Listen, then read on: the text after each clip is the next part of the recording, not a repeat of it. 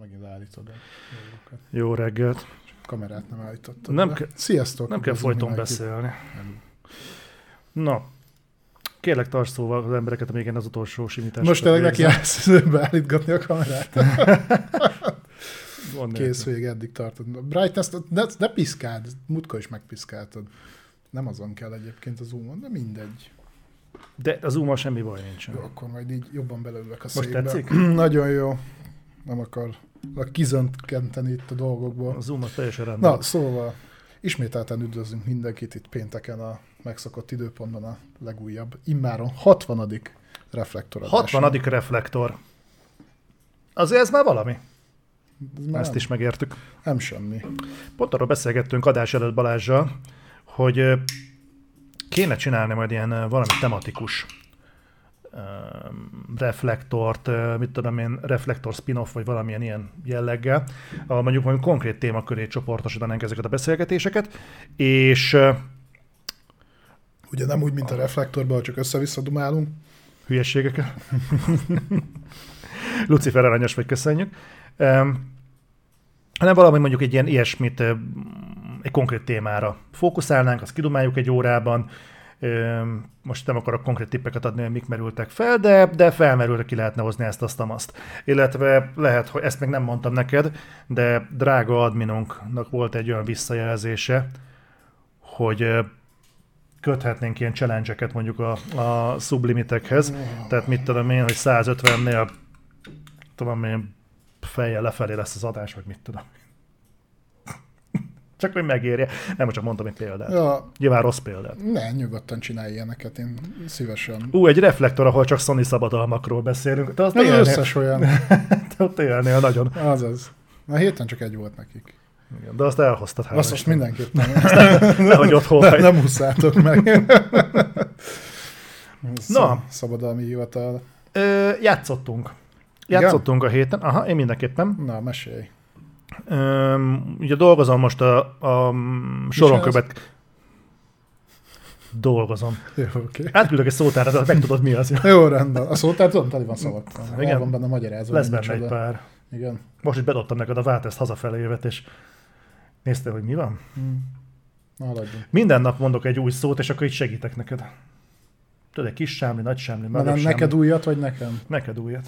Ez a lényeg. Na mindegy, lényeg az, hogy nekiugrottam ennek az új anyagnak, ez egy viszonylag régebbi FPS, és próbáltunk ebben elmélyedni. Úgyhogy ezzel kezdtünk el pöcsölni pont tegnap, illetve nekiugrottam a Last of Us remake-nek. Erről akartam veled egy picit beszélgetni, mielőtt még belemélyedünk a hírekbe, hogy sokat nem hallottam ugyan vele, de felmerült bennem, hogy, amit nem egy saját gondolat, de a Kotaku fogalmazta meg nagyon jól, hogy egyébként ezt miért hívják remake-nek, miért nem remasternek? És ezzel kapcsolatban lesz egy ilyen messzebbre mutató gondolatom ezzel az egésszel, hogy annak idején már pedzegettem azt a témát, hogy szépen lassan el fogunk odáig jutni, hogy egy magasabb minőségű remaster is kevesebbet ér, mint egy alacsony minőségű remake. Egész egyszerűen azért, mert egy magasabb polcon helyezkedik el. Valóban, de könnyen elképzelhető egy ilyen olvasat, viszont a két érték olyan közel van egymáshoz, hogy szerintem idővel a remastert is remake-nek fogják mondani. Max azt mondják, hogy jó, nem olyan volumenű remake, de remake. Nem. És szerintem ennek a gondolatmenetnek, amivel egyébként én sem értek egyet, de az első zászlóvivője egyébként pont a Last of Us Part 1 lesz. Ami egyébként elindíthat egy ilyen hullámot, amikor remake-nek adsz el egy egyébként nagyon magas minőségű termék, színvonalat képviselő, leginkább remastert. Hát ugye itt az alapkoncepció különbözik, tehát még a remasternél az alapműhöz olyan szinten nem nyúlsz hozzá, hogy nem nyúlsz bele az engine-be, a hangokba, meg semmi másba, hanem csak fogod azt, ami rendelkezésedre állt, és felskálázod. Addig ugye egy remake-nél gyakorlatilag teljes újradolgozásról beszélünk, tehát lecseréled az engine, adott esetben újra rögzíted a hangokat. Tehát az, hogy ez most hogy sikerül, mert ez sikerülhet szarul is. Tehát pont a múlt héten beszéltünk a 13-nak a remake-jéről, arról a remake-ről, amit most remasterelnek. De eljutottunk ide, hogy most már remake-et remasterelnek. Ugye ott kifejezetten szarul sikerült ez. A Last of Us-nál meg ugye az volt a lényeg, hogy új motorra húzzák fel. Ugye ott meg az adta a különlegességét az egésznek, hogy egy olyan játékot remake-eltek, amit előtte remastereltek. Igen, csak itt pont arról beszélek, hogy ugye ennek a máshol átemelt kifejezés, a posztmodernben vagyunk, amikor a kifejezések már nem feltétlenül jelentik a valós jelentéstartalmat. Itt a videójátékoknál a 4K. A videójátékoknál a 4K jelentheti a Full HD-t is. Nem. Tehát, dehogy nem. Egy felskálázott 4K. De... Tehát azért mondom, hogy itt szépen, hogy itt azért van egy olyan tengely, ahogy szépen lassan azok a dolgok, hogy igen, van markáns különbség egy remake meg egy remaster között, terminológiailag van. De végeredményét tekintve, hogyha te remake-elsz egy játékot, és pont olyanra csinálod meg, mint amilyen régen volt, csak kicseréled alatta az engine-t, de ebből nem kamatoztatsz az égvilágon semmit, akkor végeredményben igazából egy remastert csináltál, nem? Nem. Jó.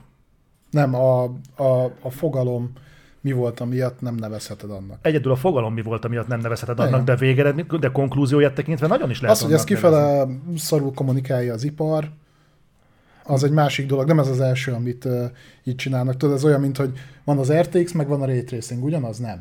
Nem. Ettől függetlenül használjuk mind a két egyébként fogalmat. Jó. Nem ugyanazt fedi le, nyilván, értem, de egyébként amit takar, az ugyanaz. Csak az egyik az Nvidia-nak a oltalma alatt áll, de maga a technológia, amiről beszélünk, az a Ray Tracing. Az egyik az egy technológia, a másik pedig egy jelölése egyfajta grafikus kártyasorozatnak. De ugyanarról beszélünk alapvetően. Nem. Na most, amit én ki akarok ebből hozni, hogy például, amikor egy remake-ről beszélünk, akkor belenyúlsz alapvetően olyan játékmeneti dolgokba, mint amit például a Demon's Souls-nál láttunk. Nem feltétlenül, ott pont nem nyúltak bele a játékmenetbe. Dehogy nem, az egészet újra pakolták. Kicsit kényelmesebb lett, de egyébként a mozgásanimációkon keresztül egy csomó mindent meghagytak úgy, ahogy volt. Csak átdolgozták. Hát a mozgásanimációk is elég rendesen ki lettek cserélve. Nem lettek kicserélve, tartalmazza az eredetit, csak tovább van egy picit gondolva, vagy ki van egészítve. Ezt most úgy képzeld el, hogy mondjuk a régi animáció állt 5 frame-ből, ez meg mondjuk állt 15-ből, amiben tartalmazza azt az 5-öt, ami eredetileg benne volt, csak a köztes dolgokat kitöltötték. Viszont, hogyha új Demon's Souls-t veszed, akkor elég látványos a különbség az eredetihez képest. Tehát az, hogy mondjuk ott hogy mi volt, nem kell felidézned, nem kell egymás mellé tenned a kettő játékot ahhoz, hogy leugorjon, hogy mi a különbség. Nem úgy, mint a Last of Us-nál, ahol viszont egyébként úgy eléggé hasznos lenne, hogyha ez megtörténne, de még ha nem is teszed meg, akkor is pontosan ugyanazt a gameplayt kapod, pontosan ugyanazt az ellenfeleket kapod, ugyanazt az AI-t kapod, ugyanaz gyakorlatilag minden. Itt-ott kicsit fel lett spécizve, igen, sokkal szebbek a fények, szebbek az árnyékhatások, élesebbek a textúrák, sokkal kontúrosabbak a karakterek, de alapvetően, ha ezt a célt akarod elérni, ha ezt akarod megugrani, ezt egy minőségi remasterrel meg tudod kapni. Engem nem kell erről meggyőznöd, én ezzel teljesen egyetértek. Én azt mondom, hogy meg kéne húzni egy határvonalat, mind a kettő fajta felújításnak megvan a helye és az ideje. Én azt mondom, hogy amikor mondjuk egy, nagyobb maximum 2 generáción belül újítunk fel egy játékot, akkor nem feltétlenül kell nulláról újraépíteni. Van, aminél igen, tehát van, ami azért erősen megkívánja a Demon's Souls, mert a Demon's Souls a játékmechanikákon kívül nagyon sok mindenben a saját generációjában is elavult volt. Ugyanakkor, ha megnézed például a Mass Effect-et, a Mass Effect nem igényelte a remake-et. Ott igen, egy picit elavultabb volt az engine, de annyira nem, azaz a játék az azért nem nézett ki rossz, vagy nem néz ki rosszul a mai napig, a játékmechanikai elemek helyén voltak, nem kellett újra dolgozni, úgy volt a legegyszerűbb egy picit felújítani, hogy nem nyúltak az enginehez, mert így nem tudták nagyon elbaszni, tehát nem kellett feltalálni megint a spanyol viaszt. Az rendben volt. Amikor meg remake-ről beszélünk, és mondjuk van egy Spyro Reignited Trilogy, igen, azt remake-elni kell, mert az 4 generációval ezelőtti, vagy 5 generációval előtti, ott egyszerűen már akkora a grafikai különbség, hogy az simán egy textúra újrahúzása nem tudod modernizálni. Azt újjá kell építeni az alapoktól. Miért nem nevezik a Next Gen update-eket egyébként remasternek? Van, aki úgy hívja. Ja, jó. Tudod, mit vettem észre? Akkor hívják Next Gen update-nek, ha nem kérnek érte pénzt. Az erre is van példa, hogy kérnek. fogunk ma beszélni. Van, a Sony szokott ilyet csinálni, de ő, tudod, ő is úgy csinálja, hogy akkor igazából az a Director's Cut verzió. Ja.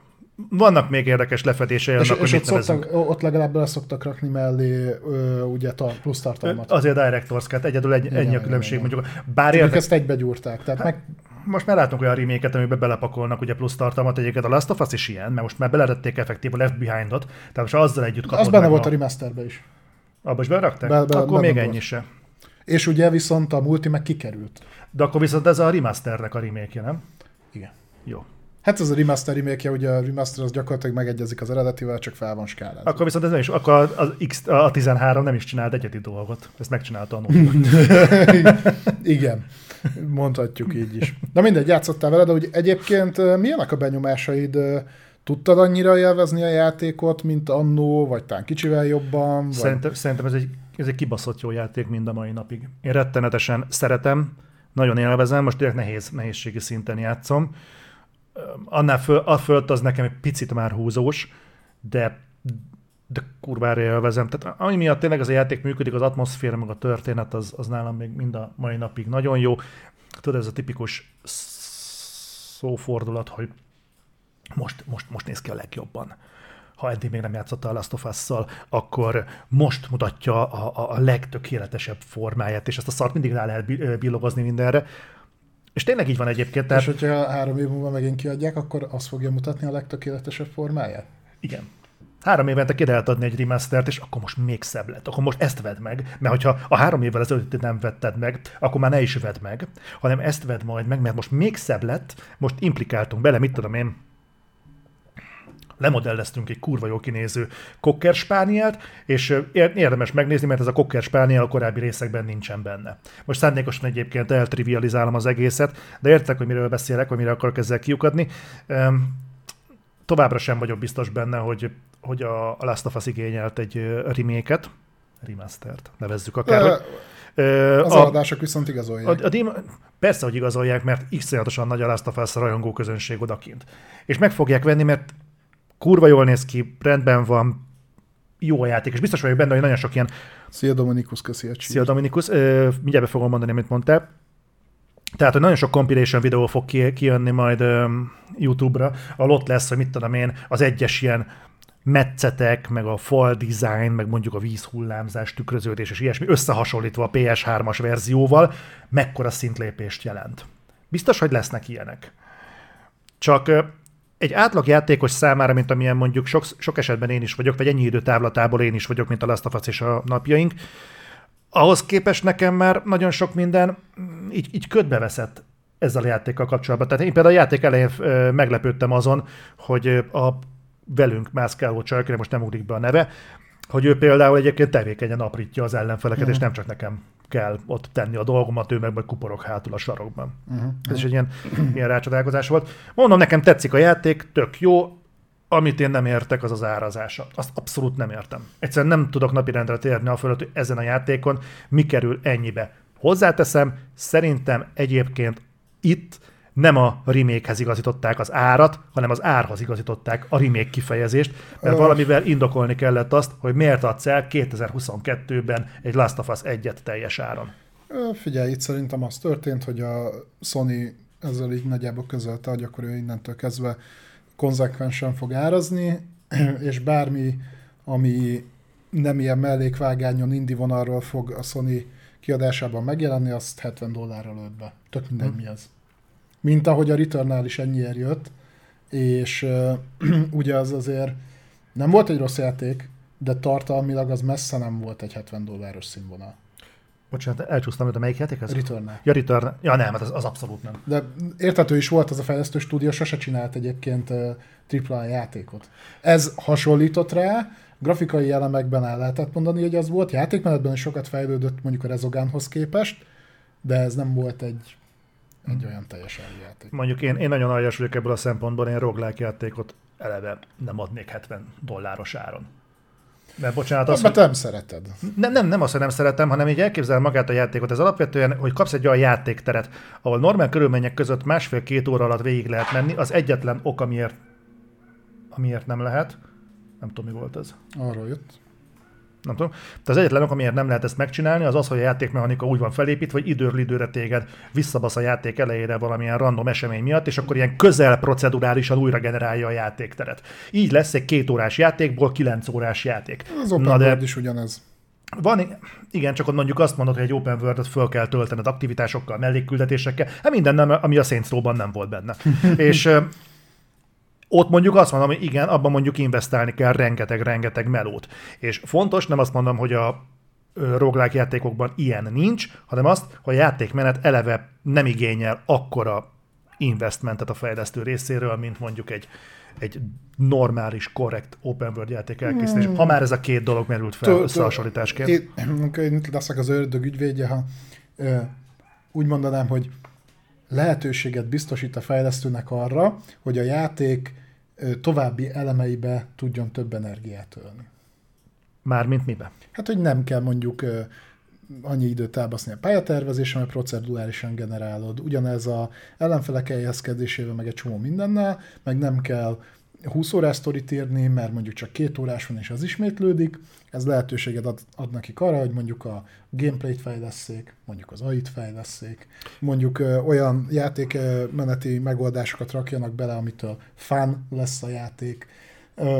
Nem azt mondom, hogy ezzel a lehetőséggel mindenki él is. Nem, de a lehetőség ott van egyébként, igen. De hogy mondjak pozitív példákat, mondjuk így roguelike-ból ott van például a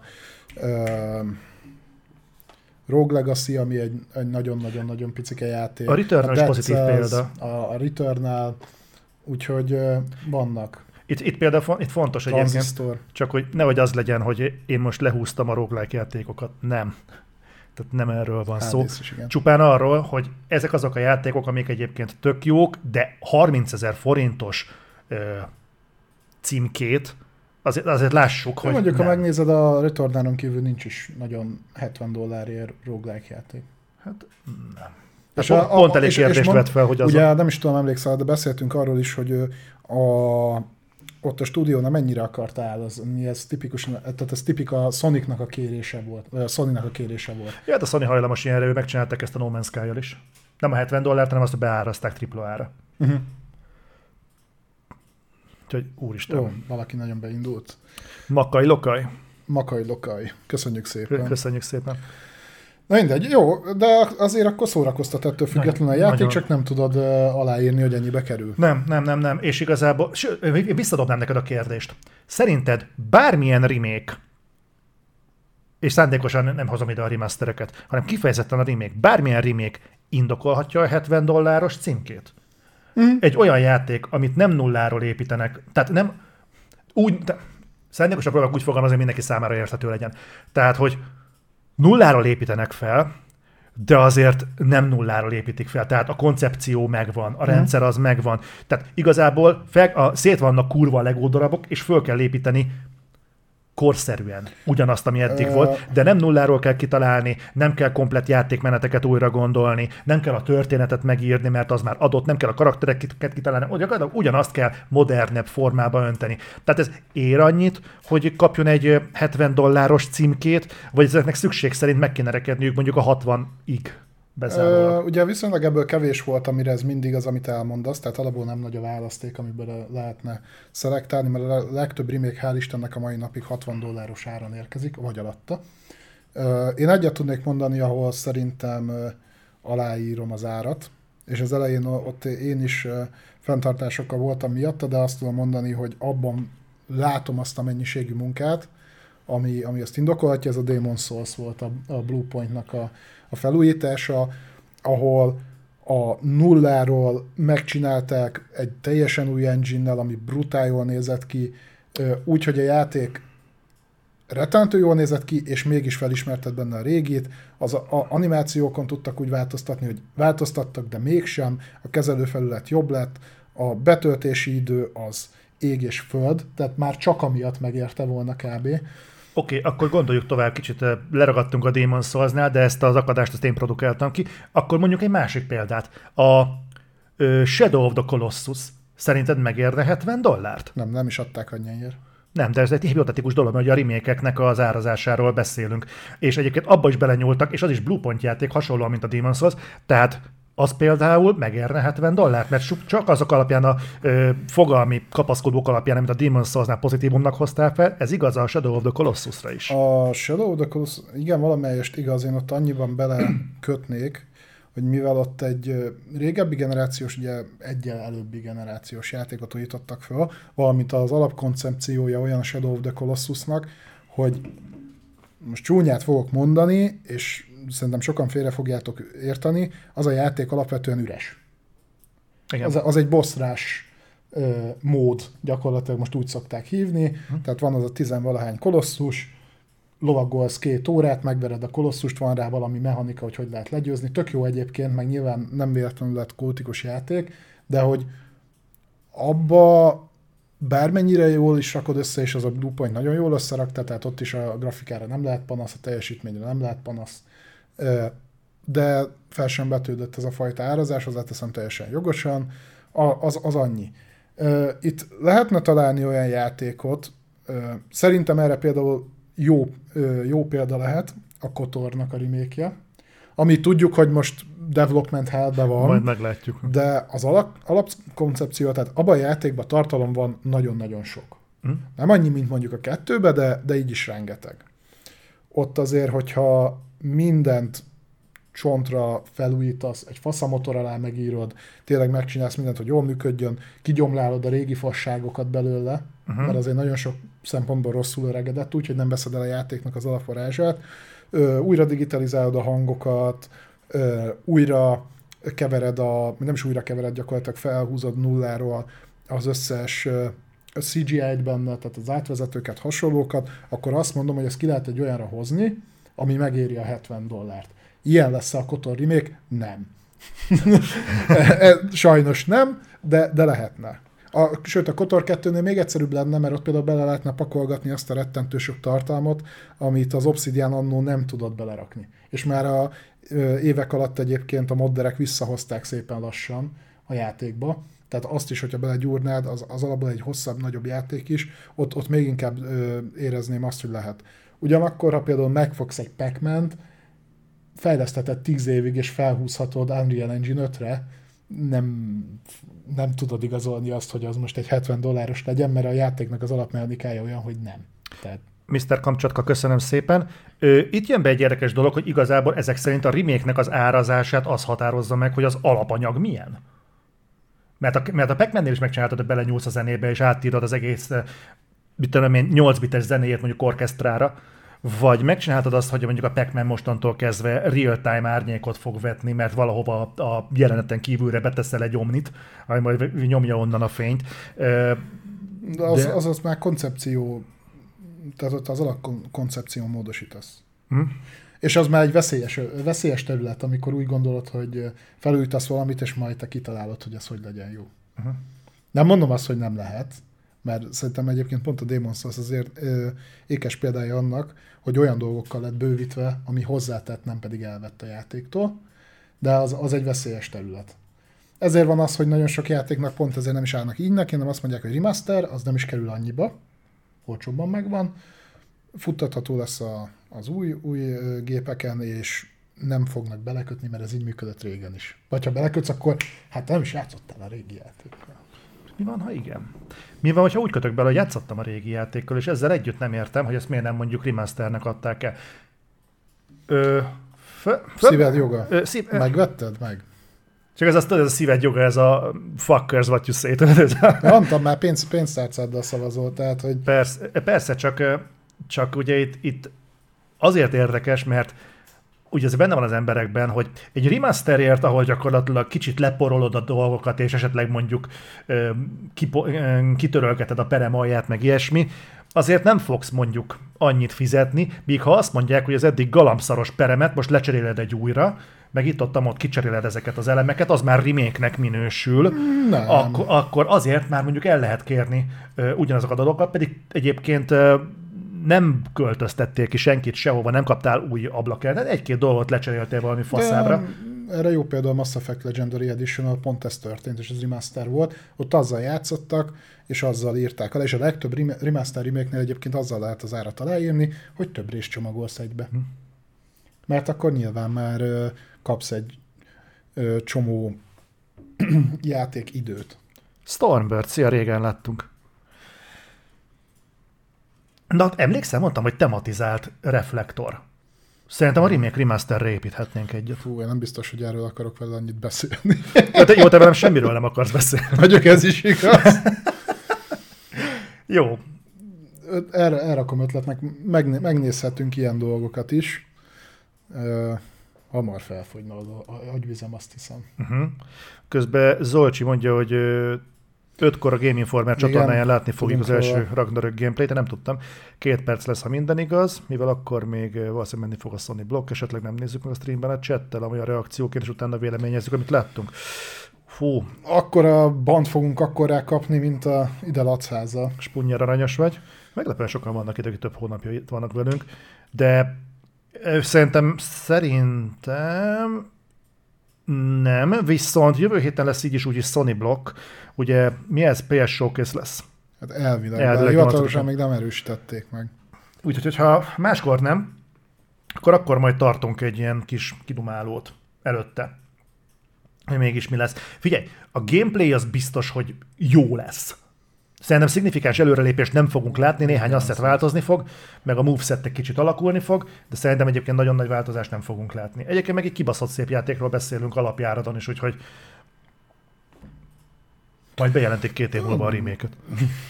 Nem, nincs ezzel probléma. Hát én azzal most már egyébként kivárom szerintem a State of Play-t. Azt a State of Play-t, amit majd dedikálnak szépen a God of War-nak. Addig így meg vagyok. Tehát, hogyha eddig úgy voltak vele, hogy nem nagyon csepegtetnek róla lófasz se, akkor már ezt a 2 hónapot, ami még vissza van a megjelenésig, ezt valahogy kihúzom. Köszönjük, Stormböld. Hát meg is vagyunk a 100 szubbal, úgy néz ki. Na ennek örömére viszont akkor térjünk rá arra, amiért így több mint 200-an jelen vagyunk. Ja. Beszéljünk a sorozatokról, pedig azt annyira szerették, néztem a reakciókat, most igen. Is jól el lettünk küldve a fenébe, hogy nem raktuk ki a spoiler logót. Ja, igen.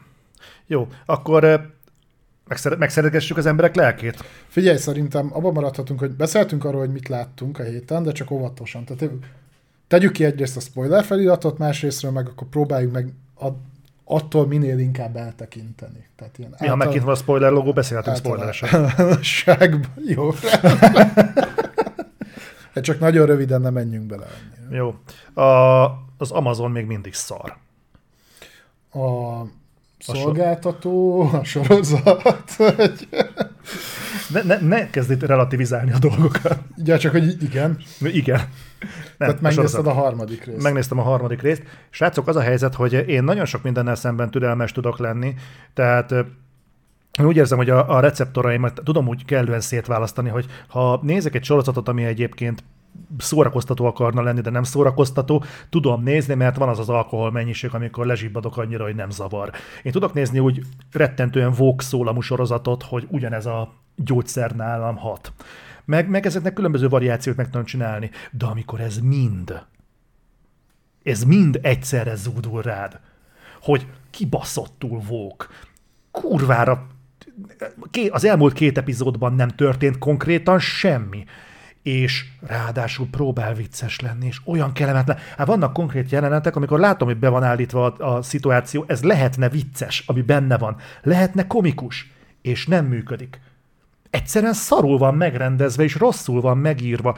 És többször elmondtam, hogy nem én vagyok a Marvel filmek védőszentje, de ennyire impotensen, ennyire, hatástalanok még soha nem voltak a Marvel filmek korábban, mert amikor látványosnak kellett lenni, piszkosul látványos volt, amikor vicces akart lenni, akkor azért félmosolyt mindig ki tudott csalni az arcomra, annál többet nem, de az a félmosoly azért mindig ott volt.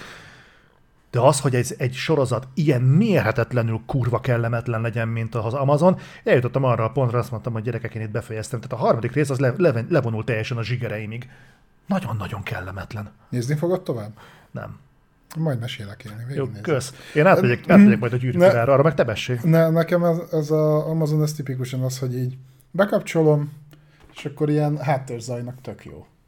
Nagyjából annyit is ér. Jó, hogy te nem nézed, hanem hallgatod. Nézem, olyan vagy, mint a podcast hallgatod. Képbe legyek, mert tudom, hogy te mindig csak beszélsz róla, hogy ezek milyen szörnyűek, de nézed tovább, aztán, hogy tudjunk valamire beszélni. De engem úgy nem bánt. Tehát, hogy igazság szerint én annál a sorozatnál, az elejétől kezdve tisztában voltam azzal, hogy mit fogok kapni.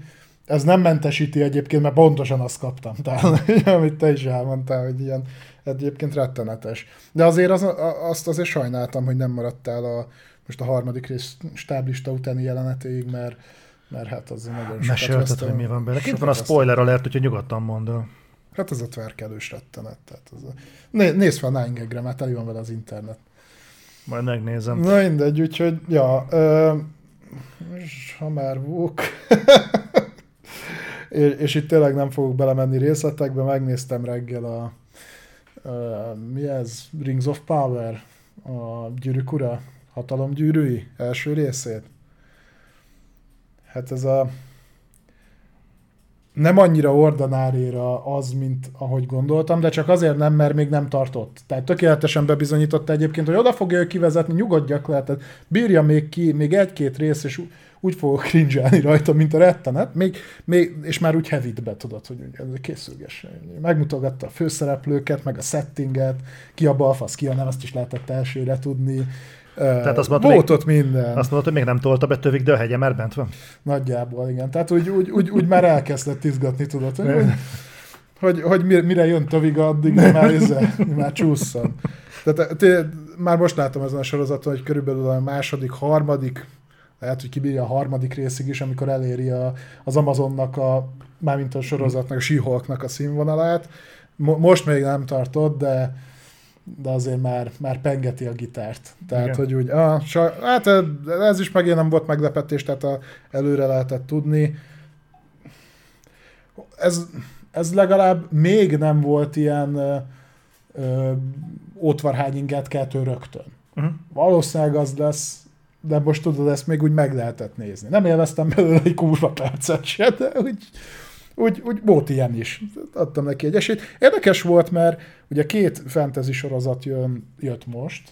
Az egyik az ugye ez jött később, és mellett elindult ugye a Sárkányok háza, aminek hasonló elvárásokkal mentem neki, és azt egyébként meg élvezem. Az meglepően jó. Egyébként nekem voltak félelmeim a Sárkányok házával kapcsolatban, de hozzáteszem, nem olvastam a könyvet, nem olvasom ezeket a Conteo felületeket sem, meg nem olvasom ezeket a tárgyismerettel rendelkező, vagy nem nézem ezeket a tárgyismerettel rendelkező felületeket sem, tehát én abszolút neutrálisan álltam neki.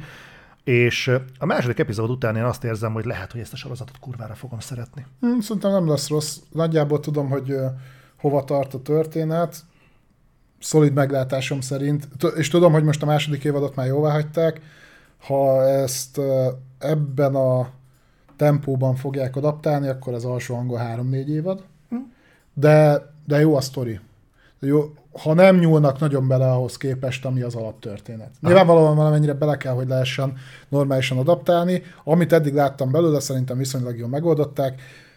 Tudjuk, hogy vannak benne olyan színészek, akik még ugye a második részig nem voltak benne, vagy benne lesznek, és még az ő alakításuktól egy picit félek, de önmagában hasonló az érzésem, mint mikor annó az első pár évadját néztem a Trónok harcának. És ugye mivel itt viszont már megvan a befejezés, azt nem kell föltalálni, itt nagyobb az esély rá, hogy talán nem fog beszakadni a színvonal. Aztán majd meglátjuk, ugye azt is tudjuk, hogy a második évad bejelentésével együtt ugye mondták, hogy a showrunner nem megy már vele a második évadra, de ez még annyira talán nem nagy probléma. Ugye a Trónok harc alatt is ez folyamatosan változott. Igen, meg ott talán nem ennyire. Igazából van egy egységes koncepció, akkor a rendező az lehet egy ilyen session rendező, mint a zenészeknél a beugrógitáros, vagy ilyesmi. Mert igazából a dolog nagy része az... Na, benéztem valamit, mert Zolcsi írja, hogy mindkét részét a Ring of Powernek nem csak egy rész van kint. Én reggel Amazon Prime-on még csak egyet láttam. Jó, de nem szokott érdekelni a történet. Viszont többet már nem fogunk spoilerezni, leveszem azokon. 2 van kint. Na, akkor a másodikat még nem is láttam, bocsánat. Akkor én csak az első részt láttam reggel. Jó, és mielőtt rákezdenénk a mostani menetre, felhívnám mindenkinek a figyelmét arra, amit Dominikus itt már sugalt a chat folyamon, hogy szubtóber van. Jelentsen ez bármit. Jaj, nem tudod, csak hiszen... Nem, hanem elvileg most ilyen féláron lehet szubokat beverni, úgyhogy aki mondjuk úgy érzi, hogy ez úgy izgatja a melbimbaját, az egész nyugodtan. Hálásak vagyunk mindenért. És akkor térjünk rá a hírekre, jó? Azért nem mindenért vagyok hálás. Annyira nyúzott, hogy tűzség. És ez nem a közönségnek szólt. Persze, tudom. Na, forduljunk rá a dolgokra? Igen. Szeptemberben hülye vagyok. Ja, én nem is mondtam, hogy mivel játszottam a héten, mert egyébként mondtam neked, hogy ugye teljesen elvette a kedvemet a játéktól a Babylon's Fall, de közben eszembe jutott, hogy de játszottam egy darab játékkal a héten, még nem sokat, de fölmentem a PS Extra kínálatába, és így elkezdtem végignézni a játékokat. És, ez volt a játék? Nem. És szembe jött velem a Ice Age hogy is volt? Scratty's Nutty Challenge. Ez a... Nutty Adventure. Ez a Pixaros, vagy a Dreamworks-es Ice Age-nek a... Ez a jégkorszaknak így ilyen szabad fordításban a motkány, a makkaland, vagy valami ilyesminek lehetne fordítani. És így nézem, hogy egy teljesen általmatlan platformán. Én azokat szeretem. Megnéztem a trófealistát, mondom, ez vállalható, töltsük le. Fú, ez meg... És elhitettem, hogy ebben olyan sok energiát nem fetszültek. Letöltöttem, az 5 giga volt a játék, vagy valami ilyesmi. Olyan, mintha tényleg a jégkorszakban készült volna? Ugye izé alatt készült, nem Unreal Engine, melyik az a... CryEngine, Unity. Unity. Na. Unity-ban készült. Fú, bődületesen redva ocsmányok a textúrák. Karakteren kívül minden kurva ronda. De az milyen? Az, vagy 10 éves játék, nem? Van körülbelül PS5-ön olyan 20-25 FPS néha, tehát darabos is, mint a rettenet. Rettentően rondák az animációk, és a kezelése rettenetes. Tehát egy ilyen folyik. Tudod, az a... mikor elindulsz a karakterrel, és minthogyha egy ilyen 5-10 másodperces csúszás lenne a izéhez képest. Tehát, hogy lenyomod, hogy menjen előre, és akkor 5 másodperc múlva indul el előre. Latency-re gondolsz? Olyasmi, csak itt igazából nem latency van, hanem ilyen, nem tudom, szarul írták meg az irányítást. Úgyhogy mindegy, egy tök ilyen alapjáték, ingyen volt, úgyhogy tök mindegy, letöltöttem. 4 világ van benne, 1 óra alatt az elsőt ki is vittem, tehát nem lesz ez egy hosszú folyamat. Jó, ez egy gyerekjáték. Ilyen. De így belegondoltam, hogy basszus, tényleg itt tartunk? Tehát, hogy így keresgettem, mert egyébként platformer játékokat keresgettem. Nem nagyon volt. És azt néztem, hogy gyakorlatilag mostanában a remake-eken kívül, és most a Nintendo-t ne vegyük ide, nem nagyon jönnek normális platformer játékok. Az egyetlen, amivel úgy jobban tudtam szórakozni, és egész jól össze volt rakva, az ráadásul egy indie cím volt, a Hat in Time, és az is már jó pár éves. De az épiszképpel is próbálkoztál. Jó, de az gyakorlatilag a PlayStation 1-es játék úgy, ahogy van. Hozzáteszem, abban vannak szórakoztató elemek, az EPS-képen viszont tökéletesen látszik, hogy ez egy 20 éves játék, az irányítása rettenetes, meg a grafikája rettenetes. Szórakoztató? Valamennyire. De azt csak nosztalgiából játszottam. Tehát igen. Na mindegy. Na jó, térjünk rá a Balázs szórakoztató blokkra. Én csak így hívom a reflektornak a kezdését, amikor szabadalmakról beszélünk. Én azt hittem, az a rész, amikor te kimész 10 perc. Olyan magányos szoktál lenni néha, hogy ránézek ilyenkor a streamre, és látom, hogy a könyv gyűlik a szemedbe, és akkor mindig visszaol dolgok. Ja. Na beszéljünk. Ukulele. Hát, az abban olyan a kamerakezelés, mint láttam, Expertó írta a ukulele-t, ami ráadásul a volt reresek fejlesztették, csak egy pillanatra. Amúgy nem lenne egy rossz játék, de olyan a kamerakezelés, hogy 3 másodperc alatt kihányod a beledet. Tehát, hogy én nem tudom, hogy lehetett úgy elrontani. Én azzal azt hiszem próbálkoztam, az kevés játékok egyikkel, amit 2 perc után lezártam. Akkor már cikket is írtál belőle, nem? Jó, de a folytatás az ilyen 2,5D-s, nem? Tehát az első rész az full 3D-s. És azt hiszem a folytatás az már ilyen félig oldalnézetes volt, ugye, ami hasonló. Hogy lehet valami félig oldalnézetes? Oldalnézetes, vagy nem oldalnézetes? Igen. Játszottál Trine 4-jel naponta? Hogyne. De az konkrétan oldalnézetes, nem félig oldalnézetes. Nem, a Trine 4 nem. De nem. Az első 2 rész. Na kezdjünk rá hírekre. Szóval hoztam nektek szabadalmat. Na, beszéljünk. Beszélj szabadalmakról. Sony szabadalom a digitális sárpa. közeljövőben érkezhet PlayStation-re, és egész konkrétan arról van szó, hogy és kitaláltak egy ilyen, szerintem erről régebben is beszéltünk, hogy nagyon hasonló, egy ilyen Video Game Guidance Systemet, ami egy ilyen digitális asszisztens, tehát egy ilyen gamer Alexa. Vagy... útmutató, vagy valami ilyen végigjátszás, igen, kézikönyv, igen. Meg ilyenek. Gyakorlatilag azt mondták, hogy a klasszikus értelemben vett strategy guide-okat akarják ezzel leváltani. Nem tudom, hogy egyébként olyat egyébként használ-e még valaki. De pont ezt akartam kérdezni, mikor láttál utoljára a strategy guide-ot? Most volt ebből egy nagyon retro élményem, mert beszereztem a... múltkor beszéltem róla, hogy a Majesty-nek a Gold HD változatát beszereztem, és hát ez a játék az itt-ott nagyon-nagyon nehéz. És így néztem, tudod, hogy valami segítséget, hogy mégis milyen egységeket érdemes megnézni, és találtam 2003-ból ez a klasszikus értelemben vett strategy guide-ot, ami így notepadban van megírva, és az egész semmi grafikai elem, semmi, csak egy nagy, 400 oldalas ömlesztett cucc, és így belenéztem, és nagyon király volt.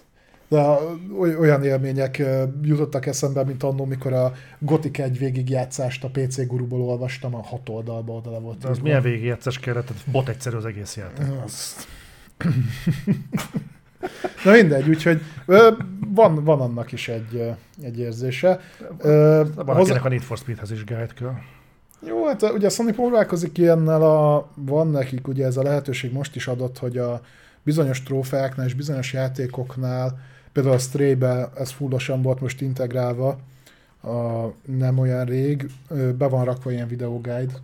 Tehát mint tudom én, hogyha ezt ki akarod nyitni, vagy ezt meg akarod találni, akkor ott szépen bemész, és akkor lejátszik egy videót, ami tök hasznos. Na, ez annyival tudna többet, ugye kihasználná a DualSense-nek a mikrofonját, és ilyen hangvezérléses lenne. Uh-huh.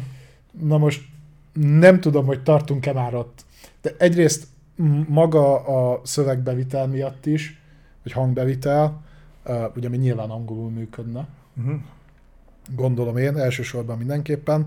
Másrészt ezt feldolgozni, tehát első körben én úgy gondolom, hogy ezt úgy lehet, hogy ugye felbontod parancsokra, és azokon keresztül. De tagoltam. Ja, ahogyan például az okos tévéknél működik ez a hangvezérlő megoldás? Soha nem használtam okos tévénél hangvezérlés, de gondolom. Én arra tudok gondolni, ami hirtelen eszembe jut, nem tudom, hogy emlékszel arra a játékra, hogy Tom Clancy's End War. Ott nagyon borzasztóan működött ez a szar. Az ugye egy olyan stratégiai játék volt, aminek az volt a nagy találmánya, hogy hangvezérléses volt a játék. Hozzáteszem, ezt úgy oldották meg, hogy az egy stratégiai játék volt, lebutították a játékmenetet olyan szintre, hogy minden egyes csoportokra voltak osztva az egységek, mindegyiknek volt egy neve, tudom én, alfa egység, beta egység, gamma egység, stb. És különböző, tehát a mapon 4-5 kiemelt hely volt, ami az adott küldetéshez tartozott, és a többi része kb. Üres volt, és akkor az alapján tudtad vezérelni. Tehát azt mondtad, hogy alfa egység, menj el a 3-as pontra. És még így mutatta is, tehát hogy mit tudom, mondtad, hogy alfa, feljött egy menü, alfa, következő lépcső, ezek a variációk vannak, megint bemondtad, és egyébként az volt az a játék, hogy ezzel tök jól el lehetett fanolni körülbelül egy 1,5-2 órát, majd rájöttél, hogyha egérrel játszod, akkor 3 óra alatt végig játszod a játékot, és nincs benne kihívás. De az volt az első, amit próbálkozott ilyennel, ezt kivitelezhetőnek tartom, hogyha full ilyen, ez a szokásos felhőbe mesterséges intelligencia megtanítjuk, és majd hogy segít, meg mit tudom én, ez meg majd idő. Tehát ezt kizárt dolognak tartom, hogy ez egyhamar elterjedjen. Hogy hasznos-e? Szerintem az. Kényelmi funkció, abszolút látom, hogy ki lehetne használni. Tehát, hogy sokszor én is, mikor ülök a játék előtt, és akkor oké, megállítom, kezembe veszem a telefont, YouTube, és akkor keresek valami megoldást az adott problémára. Az ilyet ki lehet váltani vele. Úgyhogy értem én, hogy miért csinálják, csak hát nyilván szerintem ez még nem most fog eljönni. De abszolút. Egyébként írjátok meg majd kommentbe, vagy akár itt is most a chatfalon, hogy ti használnátok ilyen lehetőséget? Tehát, hogy, és ha igen, akkor miért? Hát, minek van rá szükségetek? Ja. Tehát tényleg, ez minek kell? De ezt jól lehet, hogy ez úgy működne, hogy mint az a Video Guide System, csak mostantól ezt be lehetne mondani, hogy tehát nem a controller stickjével választanád ki, hogy segítséget kérek ennél a pontnál, de mostantól azt mondanád, hogy hé, Alexa, segíts legyűrni ezt a boszt. Én ezt úgy tudom elképzelni, hogy igen, hogy így bemondott, hogy hé, PlayStation Péter, segítségre van szükségem, megnézi az adatbázisból, kikeresi, melyik játékkal játszod, és akkor azt mondod, hogy mondjuk ezt a küldetést ehhez szeretnék segítséget kérni, és akkor mondjuk ő felrak egy overlay-t, ahol a jobb felső sarokba egy ekkora helyen kikeres neked egy videót. Aha. Ha tovább gondoljuk, bár az megint rendszer szintű integrációt igényelne, akkor lehetne a játékon belülre is, tehát hogy mondjuk kirak egy ilyet, hogy erre menj, vagy megjelöl egy helyet. Overlay-jel egyébként ez is megoldható, ahhoz nem igényli azt, hogy a játék magát álmogassa, hanem mondhatja azt, hogy nyisd meg a térképet, és megnyitod a térképet, és ő meg ráilleszt arra egy, mondjuk egy piros X-et, hogy ide menj, vagy hasonló. Ezt én így tudom elképzelni. És mondom, szerintem van benne, tehát ötletnek nem rossz, én is el tudom képzelni azt a helyzetet, amikor használnám. Az megint más kérdés, hogy furán néznék ki, hogy ott végig pofázok a PlayStation-ömhöz, de nem lehetetlen. Tehát képzelsz az embert, hogy mit tudom, segítsél, PlayStation-nál vagyok akadva, és ehhez nincsenek ilyen gályok. Na, ne ízzél már, segítsél. És egyébként milyen napod volt? Na, is mondd. A hívott számon előfizető nem kapcsolható.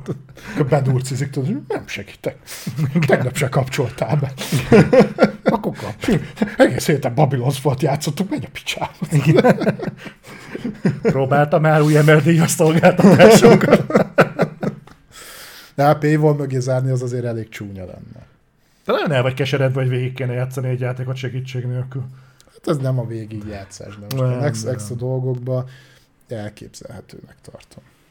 Jó, csak csacsogni akarsz valakivel játék között. De csinált ilyet, nem a Kinecthez lehetett dumálni, és akkor az kibekapcsolta a konzolt, meg ilyenek.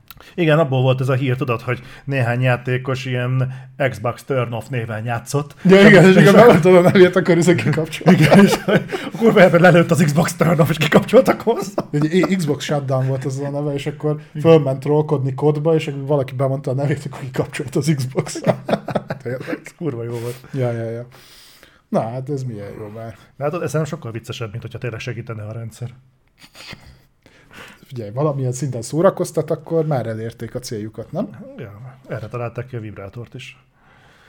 De ahhoz is szoktál beszélni? Van, aki igen. Azért hiányzik ennyi foga. Na, azért remek szegény. Na, menjünk tovább. Hivatalos lett a PlayStation Plus-nak a szeptemberi felhozatala. Mindegyik játékhoz van egy kis leírás, hogy ne legyél elveszve. Tudom, ezt én írtam össze. Tudom, és miért? És ennyire nem tudod, mi az a Need for Speed Heat? Azt te írtad, hogy pont odám. Tehát a PlayStation Plus Essential-be be fog kerülni 3 játék. Végig megyünk mind a 3 tíren, tehát az Essential-on, az Extrán és a Premium-on is. Ugye most történt az a dolog, hogy nem csak a PS Plus-nak az alapcsomagjának a játékait jelentette be a Sony, hanem bejelentette az Extra és a Premium fokozatba tartozó új játékokat is, ami érdekes, mert általában ezt a hónap közepén szokták megtenni. Erre is van egy konteunk, hogy miért. Szerintem, és azt majd több helyen is el fogjuk mondani, szerintem azért jelentették be most, mert nem akarták, tehát jön most már egy PlayStation Showcase. Jóval, nagy valószínűséggel jövő héten, hozzáteszem, megerősíthetné most már a Sony igazán. 2 nappal előtte. Igen, de én is gyanítom, hogy majd kedden fogja, de mindegy, és szerintem azért, mert utána azt szeretné, hogyha arról cikkeznének, tehát hogy ne vegyék el a figyelmet. De akkor nézzük is meg, hogy melyik szolgáltatás mivel bővült. Ugye a PlayStation Plus Essential, tehát az alap legolcsóbb tier, ez 3 játékkal bővült, ezek jövő héttől elérhetőek, ez pedig nem más, mint a Need for Speed Heat, ami igen, egy hátulnézetes autóversenyzős játék az Electronic Arts-tól. Köszönöm, Zoli, hogy ezt így ideírtad nekem, most már tudom, mi ez a Need for Speed Heat. Figyelj, igyekszem segíteni. Igazán pont nem érint, mert ezt egy jó akció keretein belül már sikerült megvásárolnom. Elindítani még nem sikerült, de majd lehet, hogy most már igen. A Toem nevezetű fekete-fehér ilyen stilizált narratív kalandjáték, illetve a Grand Blue Fantasy nek a Versus mellékvágánya, ami pedig egy oldalnézetes fighting game. Itt ami érdekesség, hogy ez egy Arc System Works játék, őket például a Dragon Ball FighterZ-ről ismerhetitek, az futott nekik talán a legnagyobbat. De nagyon hasonló grafikai stílusban szokták az összes játékokat létrehozni egyébként. Meg ők voltak az elsők, akik normálisan implementálták a rollback netcode-ot multiba. Úgyhogy az is egy... Ezek egyébként nem rossz játékok. Tehát azért kapsz egy teljes értékű Need for Speed-et, na mit szólsz hozzá? Nagyon örülök neki. Majd beszélünk még a Need for Speed-ről szerintem. De nem csak a Essential-be kerülnek majd jó dolgok. Na mondjad, mert tudom, hogy ezt szeretnéd. Megkapjuk 20-án, ha minden jól. 20. PS Plus Extra-ról van szó. PS Plus Extra-ra be fog kerülni a Deathloop. A Deathloop. A méltán híres, a közkedvelt és megkedvelhetetlen Deathloop. Úgyhogy szeptember 20-án végre annyiba fog kerülni, amennyit ér. Vélhetően nulla. Előfizetőknek 0 forintért elérhető. Ki fogod végre próbálni? Ki. Mindenképpen ki fogom próbálni. Annál is egyébként érdekes, hogy ugye ez egy Bethesda játék. A Bethesda most már az Xbox családnak a tagja egy jó ideje. Most 14-én lesz egyébként 1 éves a Deathloop. Tehát 1 éve jelent meg. Most szeptember 14-én lesz hogy egy éve. Az idő? Egyébként tényleg. És az azért érdekes, mert tudomásunk szerint valami 1 év exkluzivitást kapott a Deathloop PlayStation-ra, aztán jön majd minden másra, többek között Xbox-ra is, és hát jelen tudomásunk szerint még se híre, se hamva, pedig egyébként már jó előre bejelentették, hogy milyen játékok jönnek Game Pass-be, és nem tudunk még mindig a Deathloopról lószart sem. Szerintem volt egy felmérés, hogy ki mit szeretne Game Pass-be. Szerintem megnézték a reflekt. Két választás volt, Deathloopot vagy bármi más. És meglepő módon. Igen, tehát ezt valamilyen szinten megértem. Várjál, de lehet, hogy erre fog épülni a PlayStation Showcase. Vagy jön PS Extra-ba Deathloop, vagy bejelentik a Deathloop 2-t? Hát nem, annyira nem. De szerintem egy félórás blokkot kaphat a Deathloop? Félórásat, ne viccelj. Hát annyi idő alatt mit mutatnak meg belőle? Semmire nem elég. Predator Light, köszönjük szépen. Predator Light. Na mindegy, lesz jó Deathloop. Igen, az biztosan. Aztán, ami érdekesebb, hogy az AC Origins, a Watch Dogs 2 és a Xenoblade Chronicles 2 be fog kerülni szintén a PlayStation Plus Extra-ba. Így van, tehát elég sok játékot kapunk, ugye a Deathloopon kívül, ahogy Zoli mondta. Téged nem nagyon hatott meg, hogy Xenoblade Chronicles-t mondtam, pedig az Xenoverse 2. Tök mindegy. Ha rám nem figyelsz, legalább a listát nézhetnék. Dragon Ball Xenoverse 2 akkor már. És gondolom csak az alapjáték azóta megkapott nagyjából 80 darab Season Pass-t, meg DLC-t. Whatever. Akkor de ettől még nem lesz. Én megvettem azt a játékot, mikor megjelent, és sokat játszottam vele, de ilyen... Oké. Pedig én a Kakarottot is végig játszottam. Ki is platináztam. Vagytok ezzel 3-an a világon. Büszke is vagyok rá. Az oké, valamire. Na, igen, tehát Zoli mondta, rengeteg Ubisoftos játék lesz közöttük, tehát a Deathloopon kívül a AC Origins, Watch Dogs 2, egyébként ezek nem rossz játékok. Ugye a Dragon Ball Xenoverse 2, aztán jön a Spiritfarer, aminek volt itt is a csatornán végigjátszása, az egy nagyon aranyos kis indie cím. A méltán híres Chicory Colorful Tale. Ó, végre. Ugye? Ez már érett. Ez a Chicory sorozat új része. Ez ami sokkal színesebb, mint az előző volt, tudod. Te miről beszélsz? Meg colorful, oda van írva. Ügyes vagy. Ez fogalmam sincs, hogy micsoda egyébként, de ez is jön. Aztán jön a Monster Energy Supercross. Én egyébként ezt nem tudom elképzelni, hogy ezekkel játszik valaki, mert ilyen Monster Energy-s, crossmotoros, meg quados játékok már mióta a világ jönnek, de ezeket veszi valaki? Én nem tudom elképzelni, hogy ezeket a játékokat egyébként nem bundle-ben árulják a kiadók, vagy valamilyen felületen. Tehát, hogy megveszel, mit tudom én, ha veszel egy fasságot, ha veszel mondjuk egy Chicoryt, meg egy Monster Energy Supercross-t, akkor kapsz hozzá egy Spiritfarer-t. Aha. Tehát simán nem tudom képzelni, hogy valahogy így árusítják, mert egyébként valami hasonló lehet. Mindegy, azt írják, hogy kritikai siker volt a játék, örülünk neki. Gondolom, hogy nem véletlenül írták ezt a Spiritfarer mellé, mert az is egy abszolút kritikailag elismert indie játék volt. Tehát ezek egyébként jó játékok, most a Monster Energy Supercrossról nem beszélünk, de az is jön.